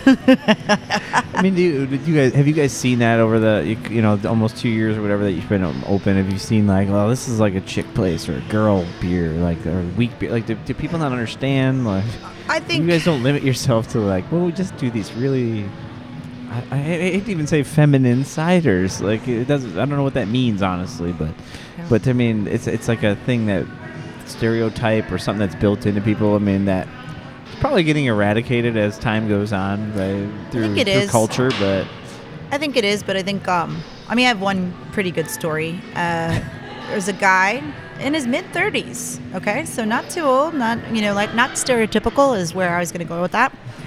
And he told my bartender, she asked him if, he would like to try a beer or cider, and he's like cider. He's like, is it gonna turn me into a girl? And it, she got so mad that she couldn't actually go back to the guy. She asked me to step in, and I did. Mm. You know, and of course I can't not not be not nice, but I was also like got him his beer, and I turned around. I'm like, hey, by the way, when I drink this beer, it doesn't turn me into a guy. And he just looked at me. And he's like, "Oh, I get it." I see I'm like, "Yeah, you get it." And I, I you know, and, and it's not really solving the problem, but it, it's also just amazing to me that that stereotype of cider and and that's all it was. It was just the stereotype of cider. Mm-hmm. but you know like people just don't think sometimes you know and it's happened before too where people do talk and they say things and i just want to be like do you have kids? And do you have a daughter at home? Yeah. and would you speak that way to your daughter? Like that's all i just want to ask you know but we're in the restaurant business and we try to keep our clientele as happy as possible All but we also know but you also know that there are some lines that just shouldn't be crossed, and you're not going to let them cross them. Mm-hmm. So, Well, I just thought it was interesting that you had that kind of thought in your head of like the logo, like, oh, I don't want it to be too fat because you know you have to, uh, you want to balance it out. I guess I don't know how to, I I don't think how it's to even because explain it. You know? no, somebody made me doubt, and you know that's like the one of the worst things that could ever happen to anybody. Like the minute someone puts a doubt in your head, then you're not going to really fulfill the things that you want inside of your heart and out there. So. I think the more and more we don't It's- doubt and just go with our gut, the better we were. Yeah, it's not like we're trying to in any way hide that we are women, but Right. we want to be judged on the merits of, of what we've built.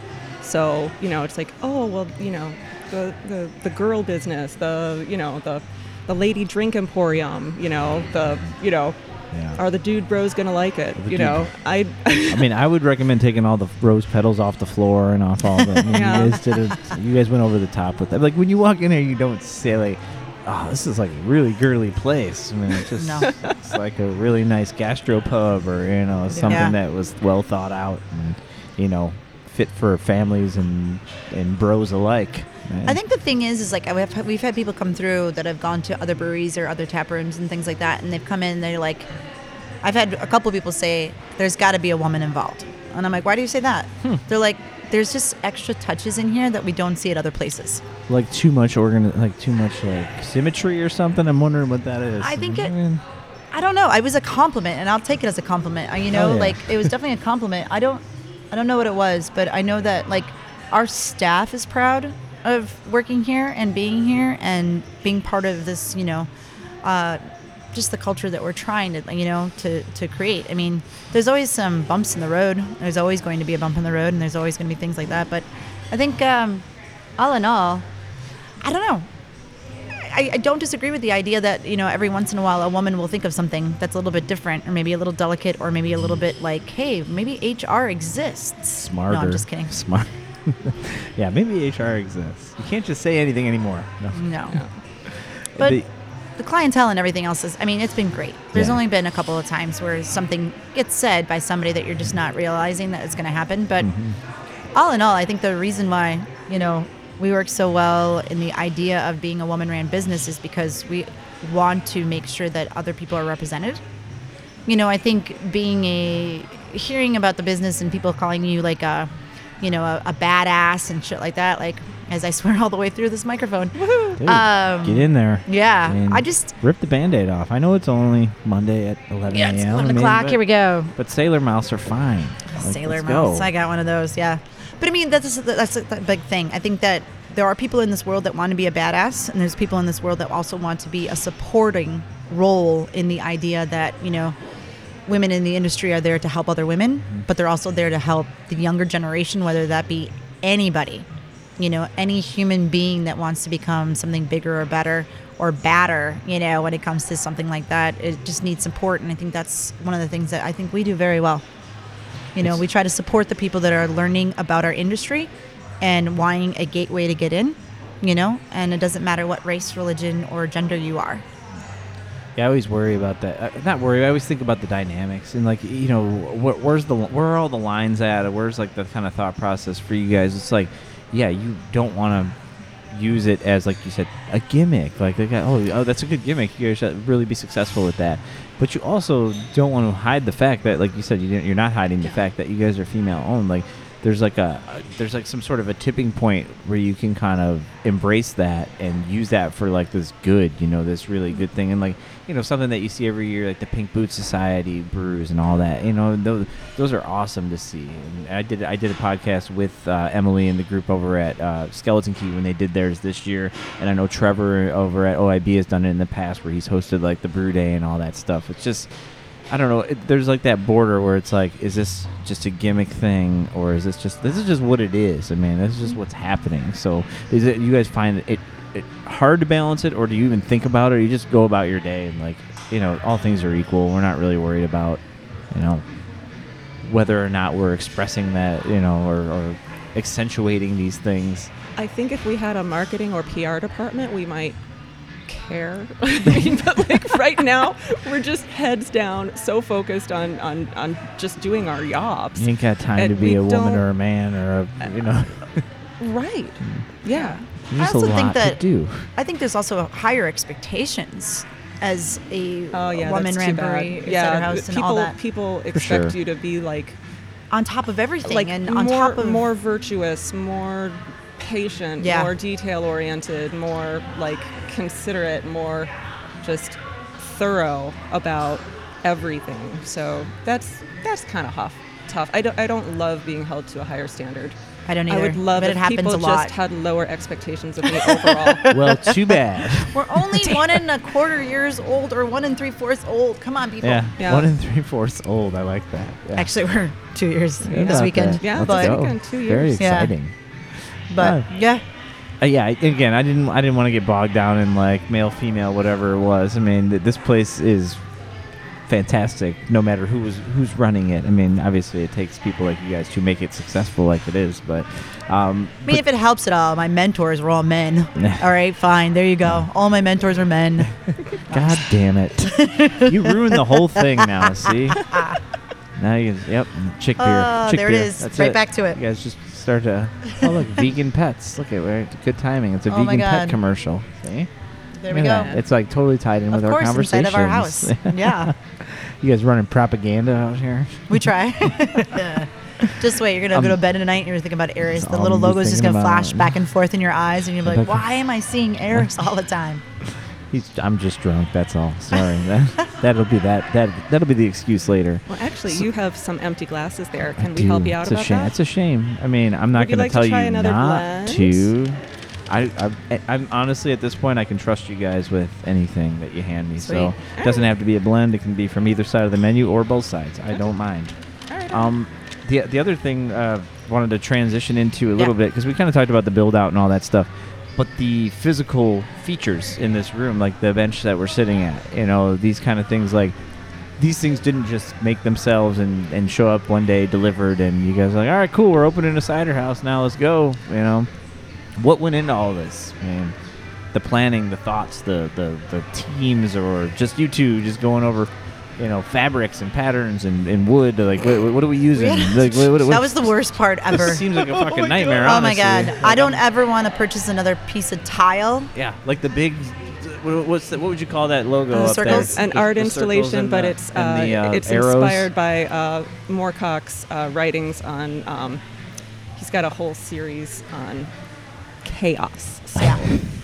It so, all so comes that back to symbol it all comes back to chaos. So that symbol, um, it's kind of like a compass rose. To tell you the truth, it's just uh, four intersecting, you know, double-sided arrows going off in every direction. I had to count them literally. So- That's how dumb I am.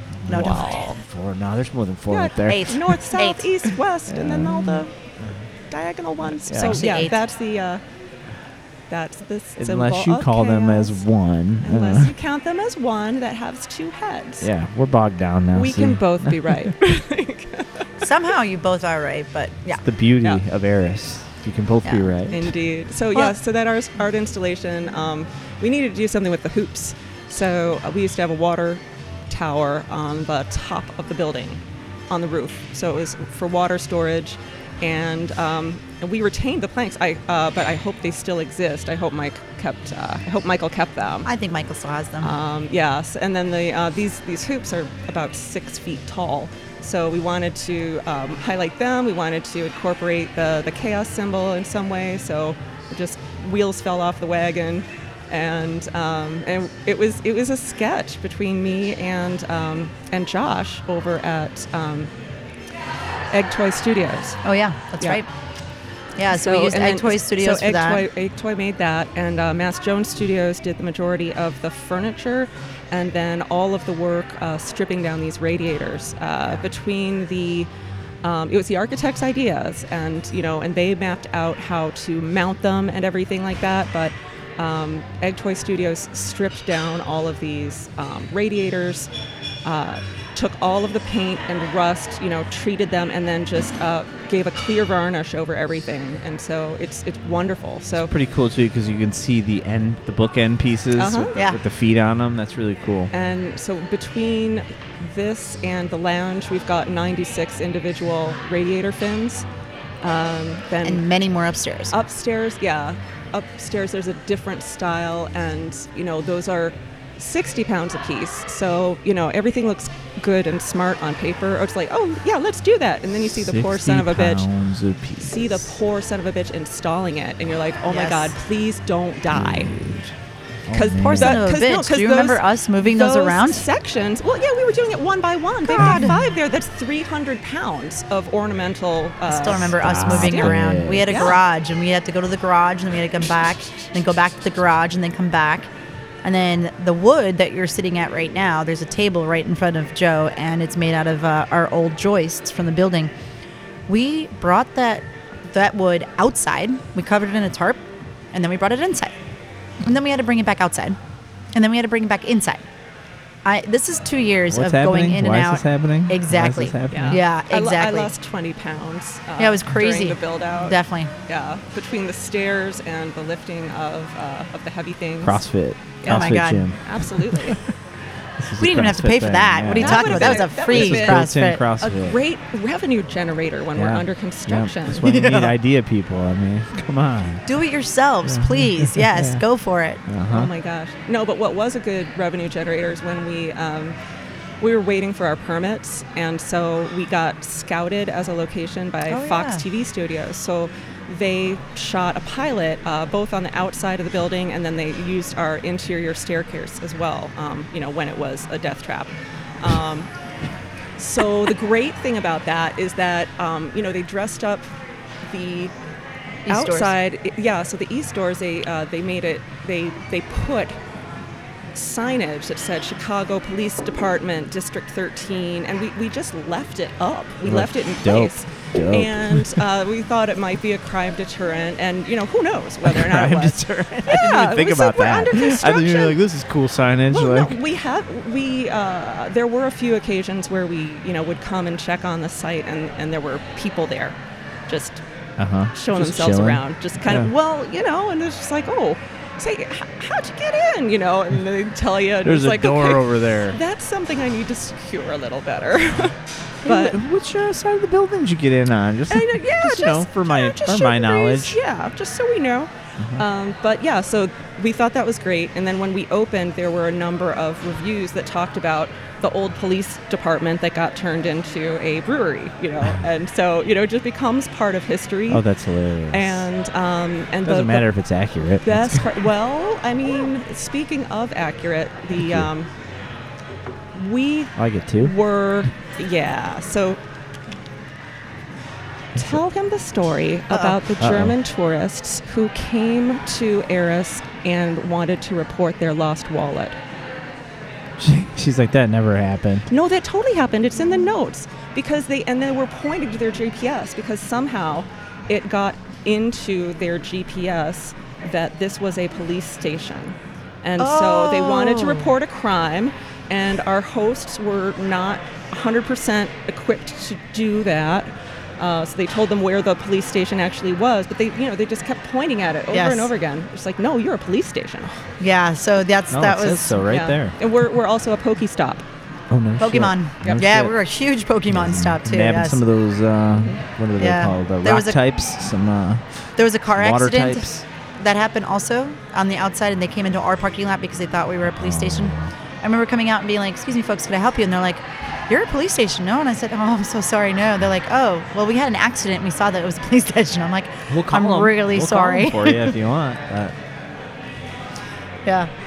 No, that was great. And people to this day will come in and say, so they'll talk about the building itself, and Yeah. they, they like they know they're the expert, right? Yeah. And so they'll be like, yeah, it used to be a police station, and da da da da da. It's oh, it's my favorite Yeah. stories. I never interrupt them though. Some- people never that are tell like, oh, them you no. didn't know? You didn't know this place was a police station You didn't know before?" this place used to be a library? I've heard that too. Yeah. Oh. Obviously. I've heard library. Yeah. Interesting. I've been outside. There was a guy that wa was definitely not in a normal state, and he had a dog with him. And he came up to the door, and he's like, "God damn it, I hate this place." Da, da, da, da. And I'm like, just working on the flowers outside. It was way early.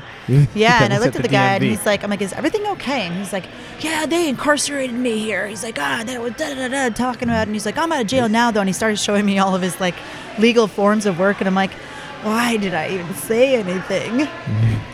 But I let him believe it was a It's like police the ch- station. The church I held me believed. hostage here at one point. We're like, whoa, this is a different thing. totally. This is a different thing. So much fun. Uh-huh. Uh, It's like so, people watching. So the the the pilots, uh, anything, nothing came about with the pilots. Oh, or are they um, still in production? Maybe. A- Oh, it uh, canceled. APB was around for one season. I'm not Oh, even they sure. made- oh, made a it wasn't. It wasn't a full season. Don't know if I this, think the, did the clip make it in. That- No, I think it was a full season. No. I don't know if it was a full season. I've just felt so bad because I mean, when we're talking about it, they're like, yeah, well, so the premise is this super rich guy, you know, decides to buy a police, you know, Precinct. precinct, and operate it and like kit them out with like really high tech stuff. I think I watched an episode of this. They were like using Yeah. drones and stuff Yes, and like yeah. shooting. The drone they- scene was here. Okay, yes. Yes. I, actually literally saw that episode. Yeah. How funny is that? And then the police station. Never watched another episode of it, but Yeah, every I'm time it like, rolled, the police station was the the front. dude, the Talking dude that was in it was from Weeds, right? He played. He played. Uh, what's her name's I believe- brother Wasn't in Weeds? Sinise in Andy. it or something like that. No, Am wrong? I think you might be right. I don't think know. his name was Andy in Weeds about the Showtime show years ago. so the director though was the guy from Underwater, uh, Underworld. Underworld. Okay. And his the- wife. Is that Kate Beckinsale? That was his her yeah. ex-husband. Yes, and so everybody was out there looking for him because he's quite handsome, Oh, is and he he was quite handsome. Oh, is yes. he now? Oh yes. I did not get a chance to say hello in real though. life too, huh? In real life. I thought you were gonna say like Empire was shot here or something. No, no, but that would have been cool. Like I would totally do that. he here. was like the Joliet Rialto for a few scenes in that on that one. Really odd. So yeah, that's so th- that was like forms of revenue. You have to think about Yeah. what, what can we do with this space while we're in kind of a I don't know Yeah. what do you call it, like a hold, you know? Yeah, we were in a serious holding pattern. We weren't um, we weren't allowed to do like any structural demolition, um, even even light demolition, because we were we were in that phase. We didn't. There were two permits granted. One was a del- demolition permit. One was a construction permit. So we didn't have either. So we were very very happy for that visit from the uh, Fox Studios location scout. With a Yes. paycheck. Yes. Like, yeah. That was nice. Let's take that. And look at look, again Monday noon. Got a nice little crowd of people coming in. You know, you can hear you can hear the ambiance in the background. You know, people coming in to eat. Probably have a nice. I see ciders on the tables. I mean, it's it's so far so good then, right? We have a good lunch crowd. Yeah, Mm-hmm. we're just building that up right now, but it's it's doing pretty well. Now, Yeah, did you guys kind of start with these same hours that you have now, or just always? Yeah. you know- yeah. I didn't want to. We didn't want to screw around with closing and opening and opening and closing. Yeah. So we kind of knew that we go with the skeleton crew in the beginning, and just make sure that people are coming in and out. And once it started getting busier, we add more people on, and we have a Mm. full service going on. Yeah, I mean it's it's an impressive space, but I, I guess I wanted to round back to like the, the the decor and like and like what went into this. I mean, we talked about the building and kind of why you were in the holding pattern, but it's like how much time and like energy and effort did it to, to procure all this stuff and to get it built and to get everything in this space. I mean, I know the four years or whatever from concept to Yeah, I mean, know, we had open. a long runway, so you know, we had a lot of time to kind of use our imagination and what things could be. Um, the Remember the booths? The front of the bar. What's that? Do you remember the booths though, when they were putting the booths together, and oh, how cold it was? Oh yeah. and how the lacquer wasn't working. Oh my god, just that wasn't was like setting? it wasn't setting at all. Like they had to take it. They they thought they could do it here, then they had to take it out of here and bring it to their studio where it was warmer. Sorry, I didn't mean to cut you off, Katie, Yeah, but I was just thinking of all like the horror stories that we had. When you open in February. Oh my lord, yeah, Cold is a factor. huge, Yeah. yeah. But the bar, Oh yeah. Uh, so bar front, um, the the panels there that those are actually radiator covers uh, that were salvaged Oh, from shit. a uh, a bank. So the alderman's office called us. They're like, hey, you know, this building's coming down. You know, I'm going to introduce you to the you know to the realtor. You know, before before the demo starts happening. This is over at Six Corners. Um, and astonishingly, we are done before they were. Um, Yeah. so there's a, a very large commercial development planned. But uh, yeah, so these radiator covers came from there, and then we just, you know, did put a different backing on it so that it would be, you know, gold in the background. But it's similar uh, in structure to the chaos symbol, that you know, that eight-pointed arrows. And so we were able to Yeah. take one element and repeat it in a couple areas of different scales. So looking over at the windows there too, you're going to see the same pattern. Uh, we weren't able to salvage that; that had to be custom made with uh, someone with a laser cutter to, you know, cut out all that steel. But um, yeah, so those were, you know, we loaded up uh, Katie's family wagon and uh, yeah, just You just stacked hit- them like hit it seven with high. a, a wagon. Yeah. the wagon. yeah. yes. So A lot of the stuff we transported ourselves. we did, Yeah, um, and then the Kia. yeah, the family mobile. So The fan mobile. the I family like mobile, which is now the festival mobile practically. Oh practically. my god! I is. So many half barrels in that and we thing. It's- needed a um, so those uh, over the bar those light fixtures were part of um, a store that was going out of business um, and then same with the gigantic one in the lobby um, but the remaining light fixtures that kind of look like mushrooms on top here are all uh, original to the building with some tender loving care from Ms. Foyk, who uh, repainted them, you know, cleaned them up and repainted them. A lot of work, a lot of elbow grease. Yeah. Oh, well, yeah. I mean, that's the thing. We, we, we had the time. Time. Like right now, I can think of several things that I would like to do with some of our, you know, salvaged pieces and obviously, you know, get back in touch and try to get that wood back from Mike, but Mike, if I, you're we listening, just don't have we just we, we don't have the time anymore, Right. you know? We got to make the time. That's the big thing. Right.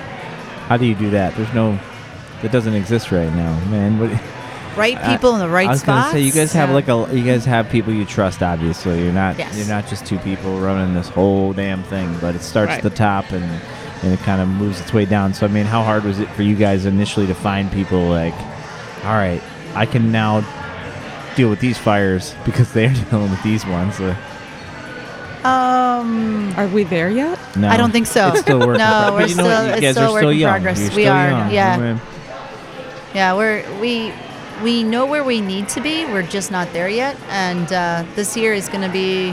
I mean, we're, we've talked about this year being kind of a growing year where we are going to leave our positions that we're doing that in the building right now and try to start growing Eris and thinking about the future of Eris rather than playing at the present. It's been a lot of present, present, present, present. Yeah. We are behind, catch up, cover the fires, you know, regrow. react, react, react, react. That's all it is, yeah. So, but hopefully, our new mantra this year is to Yeah. figure out a way that we can grow it rather than, um, you know, just be in the present. We need to think the future. We need to fire ourselves. We do. We definitely do. We need to fire ourselves in our Let current me positions. assist you. You guys are officially relinquished of all responsibility other than growing this business. So, uh, what? That what's, seemed way too easy. what's on the uh, agenda for for future for future eras? I mean, what's like? Do you guys have stuff you're still formulating that list, or are you kind of like this is one, two, three, four, you know, Oh. through twenty eight? Um, former project manager. I like making lists, so Mhm. we, we definitely yeah. have ideas for how we want to grow. I think the. I mean, That's if we're the gonna, most vague way. You you like the way she said that? Yeah. I was like, do I want to have answer anything else on that? Yeah. We have We are not talking about shit We until are like- we have yeah, things in place. So that's why she's here. I'm- Because I'm- otherwise, I'd be like, yeah, we're gonna do this, and Yeah. we're gonna do that, we're gonna do this, That and happens that's what we want to do. But uh, It's like, I also no, would have no. said it's not gonna happen this year. So The question was, do you have ideas? And the answer was yes. Yes. I totally she's very answered literal. that See, question. yeah, I like that. Yeah. So the the natural thought. I mean, and, and again, the the reason I, which I which I voiced to you guys early on today before recording that I that I found myself really wanting to get here and talk to you guys was was based on so many people I trust telling me how great this place is, and uh, I I had no knowledge until like later on that this was uh, all female owned, anything like that, you know, something like that. It, was just kind of like, all right, this is where I go when I'm in this area, or you know, Joe Heel, for example, like you get you get vegan food, you get you have the ciders, like the ciders are crazy good, the beer's good, you know, everything. He, Joe has a great recipe like site that he posts on. yeah, yeah, It's yeah. like- I, I literally my. Prius out there has Yeah. his sticker on the back of That's it awesome. because Alright. I love that guy so much. Uh, Drag through the garden, I believe, is is Yes. uh, what he's what he's doing, which I think is great. He should have his own podcast, obviously, too. But um, I think he should do that. But anyways, like people like him and Mike Palin over at Microphone, and and also Patrick at Open Bottle and Julie, and it's like going into places that I love and respect, or you know, I'm there for a podcast, whatever, and I fall in love with these places, and I always notice that like the the common thread of they have one cider on.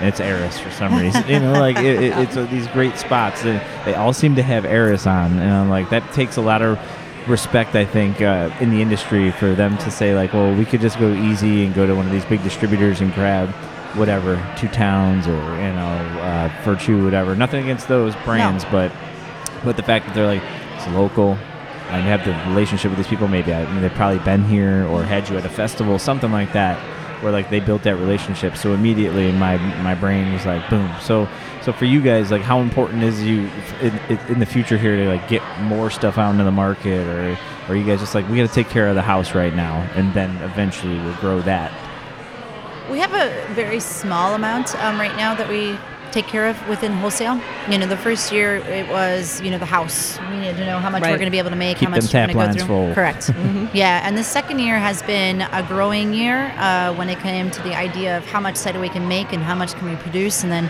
how much can we sell. I mean, and it's not really about the selling, believe it or not. It's more about you know, do we have enough of the materials to be able to sell it with? So at this point in time, we own our own kegs. You know, we only do quarter barrels. Um, you know, and we only have so many in the house. So, working with your distributor, who ours happens to be Heartland, it's okay. When can I get some from you that are empty so we can clean, so that we can fill back up again and keep the supply, you know, going. So they've been really um, great working with us, knowing that they can't build our brand right now because we don't have the juice to give them the opp- opportunity to build our brand. But they are working with us, and I think that that they do definitely respect us and they love our brand, and they're just waiting for us to be like, when can we rock and roll this? So, um, but I think the idea too is that we've had a lot of really great accounts that we're working with um, you know, people that have been in the industry for a long time, and then we've also had some like little independent people that are just opening up their places for the first time. They're woman ran also and have had programs, or they believe in the idea of having a minority tap, as we've heard and called it. Um, so, you know, I think it's we we have a lot more people wanting us that we can give to, Yeah. and it's a, an amazing problem to have. Um, we just need to make sure that we do it the right way because the the worst thing that we could possibly do is bring out a, a lot of our product that's not the right quality, that's not the right consistency, that's not the right, you know, name to what we are doing. You know, so It's huge. I mean, the, and, and again, how much of that is instilled in you from your experience in the past with companies like Rev and Goose and like these kind of great building blocks that you had leading up to your own place? I mean, yeah, a lot of it is friendships, but in the same sense, the people that I'm working with right now also know that if their if their beer or their cider wasn't quality, I would not bring it on. And I respect the idea that that's the same thing I say to them. You know, hey, this is a great well, I just quality mean product. the business kind of brain that you've built over this Oh. time. Like you've kind of watched these big brands, you know, as they've gone from not that big a brand to big brands. I mean, so you've kind of have that instilled in you, not the kind of pacing as to grow. And you also have to take into account 10, 15 years of growth and the chain, giant changes in the industry every three years, and that you know in the last, Yeah. you know, in that And- uh, pocket of 10 years. I, I really think that Eris is its own animal, though. Yeah. You know, I, it's not like we can say, well, Yeah, you can't follow point, I- anybody else's path at this point. yeah. You guys are not. I mean, yeah. there, it's not like a it's not like a boilerplate, you know, path to yeah, and it's also There's so many different ways we could go.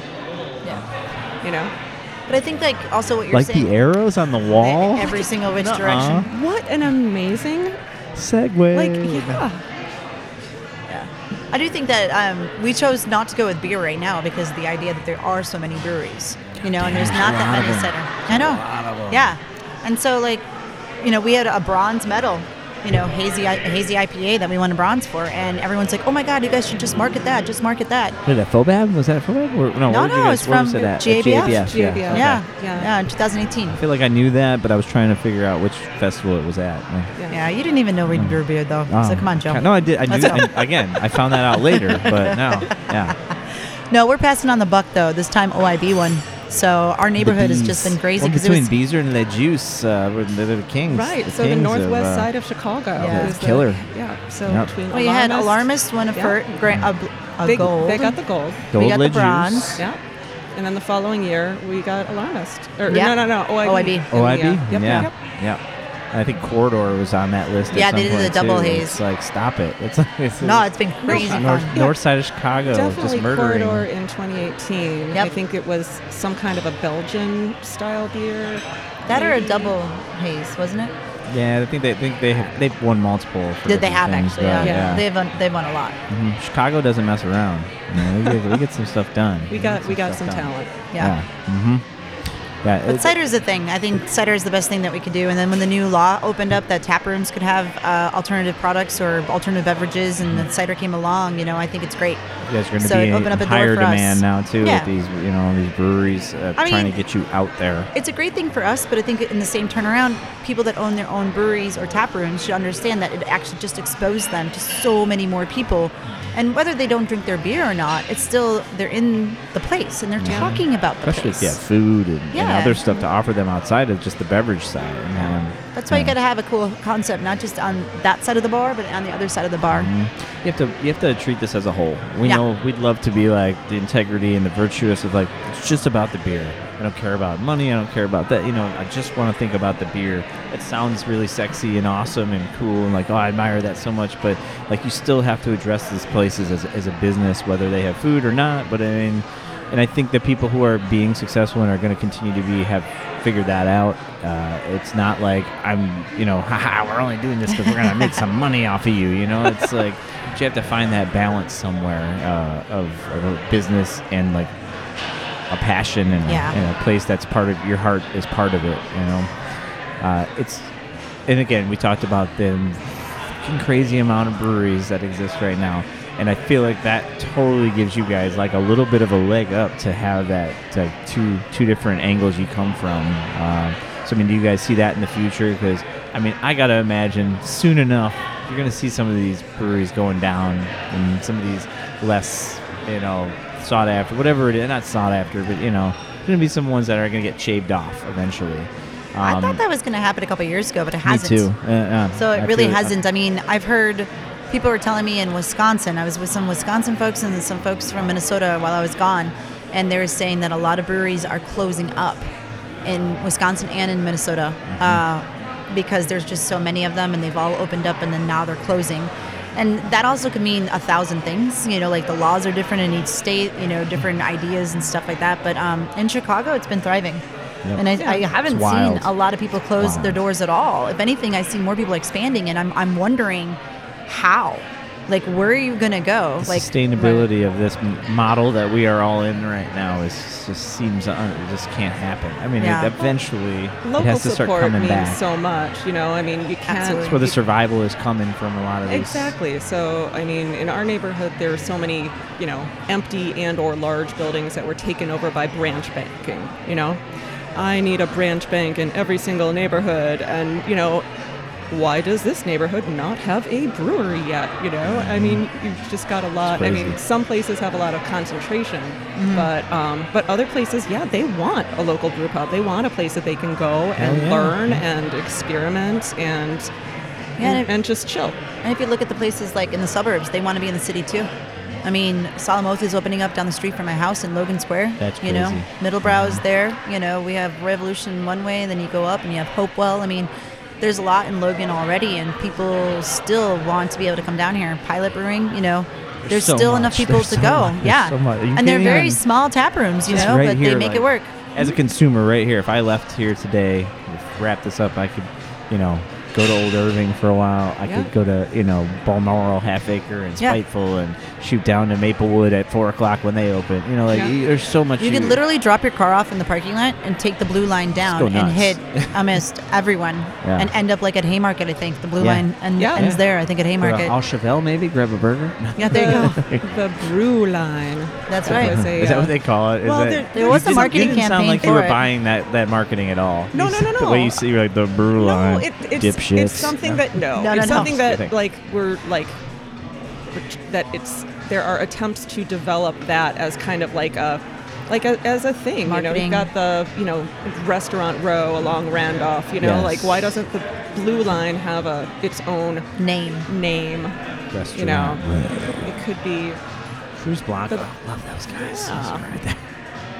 Yeah, so I don't know. That could become a concept. I know it's been been talked about for quite a while. I think everyone's own businesses have gotten in the way, and Yeah. now I think Yeah. they're re- trying to regain some momentum on it. Do you guys It'd get a ton of industry people in here? Because I feel like you guys would get industry people in here a lot. I feel like uh, you know, like Trevor and like Joe. Oh, you know, the, like Yeah, we've um, and there are a number of folks that kind of live in like kind of between Avondale and Old Irving, and you know, and, and Portage. We've got uh, we've got people who have their homes here uh, Yeah. who may have their breweries elsewhere and in different neighborhoods, but we're uh, we're a local option for them. So Actually, yeah. I mean, Joe, uh, the guys from Alarmist were here last I'm Friday. gonna say like Gary and Gary was here, Aaron yeah. and uh, Ethan and everybody from yeah Alarmist. Guys from Makes Evolution sense. are coming in next week, I guess. Yeah. This week coming along. John you know. John from Haymarket and um, and Garrett. Even Ari from Maplewood, you know, Yeah. Ari, yeah, he's he lives in this neighborhood too. You know, that's why he's looking to expand in this neighborhood too. You know, in that same sense. But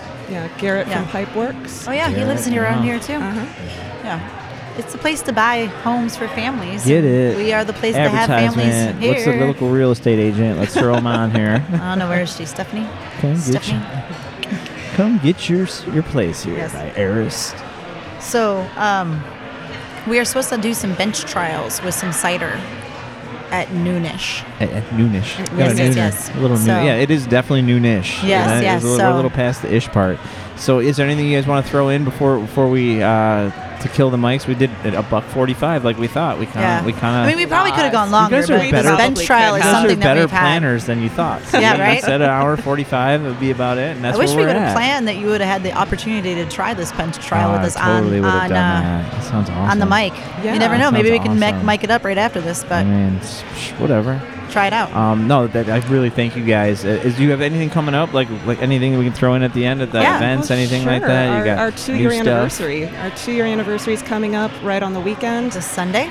Uh, today's Monday. Yeah, yeah. right. So that. We uh, can make that Saturday happen. we're going to be um, oh, Saturday, excuse me. breaking out the uh, peach and chong cider. So peach cider with uh, with some basil in it, and it's lovely. And um, are we also going to bring out the Vessi uh, cider? I'm not sure if we're doing that or not. That's a Okay. surprise, as far as I That's know. a yet. surprise? Yes. so we might be letting the cat out of the bag, or I maybe thought she not. was the responsible one. Yeah. What the hell? I, Okay, a, a Vessi is a small piece of equipment where you can do like really small batches of beer and or cider, and you can you can pour right from it. So it's got a tap built Yeah. into it. So It's made for homebrewers, Yeah. and uh, we were able to get uh, a gentleman that I knew from my past came by and he bought the patent from Whirl- uh, Whirlpool, and now has created this Vessi that allows homebrewers to be able to make their own beer in this vestibule or this vessel. yeah vessel. Vestibule. Um, It's you a like very that? Yeah, that was theme today. Yeah, thank Yeah. you. That's what happens when you have cider at nine o'clock in the morning. No, I'm just kidding. Um, but no, and it's great, and it allows homebrewers to bottle. It ho- allows them to like ferment inside uh, this container and using grain and all this other things. I mean, we get to be the ones that take it apart and say, okay, we like this, we don't like this. Try this design, do that design. So. It's been a very cool concept, but they made a very high alcoholic cider. Uh oh. Like how the high are we talking about? I think about nine percent, Oh, which is higher than normal Lord. for us in Let's cider. Sure. Yeah, because normally our ciders are about six. So uh, what did uh, what did they give me here? What, what this has like a pineapple coconut something Ooh, going yep, on? that's the Pele's. Okay. Pele's pineapple. So it's pineapple and it's uh, fire oak. So it's actually been oaked, aged. what was the first one that I had? Oh, the first one, Was um, that- did you That- give but despair? It felt That's more what I like had. That was. it felt so more just straight, like despair. little- So, it was a pear was- cider. Okay. Pear with apples, and then we also add blended in two types of uh, teas. So it was a Oh, wow. tea pear cider. Okay. Mhm.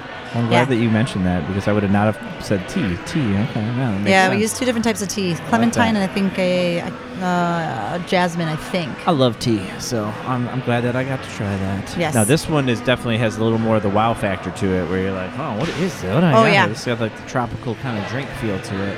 Yeah. Okay, sorry, I digress though. So No. anniversary coming up, you're gonna break out some cool little Yeah. things here. Yeah. Two years. Two years. Two Yep, years. that's it. Two years. That's it. I just feel like feels like birthday cake. 14. Yeah. Yeah.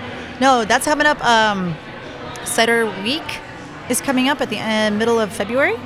So Cider Summit is on the 22nd of, Feb- of February 22nd. That's Saturday. The week before, there's a lot of events. So if people want to take a gander and look up the uh, Cider Week in Chicago, Cider You- Week in Chicago. Yep, Mhm. you'll be able to find all the different events that are happening. Every night of the week, there is a cider event somewhere. I know that um, we are going to be involved in the either opening night and or a burlesque night, where we have some burlesque dancers coming out, and We it's will, going to be. we will Eris? not be performing. It's not at Eris as of yet, so it may be Yeah. at Eris or Like, may I not plan be at to make it here, but So, well, we're still deciding the spot.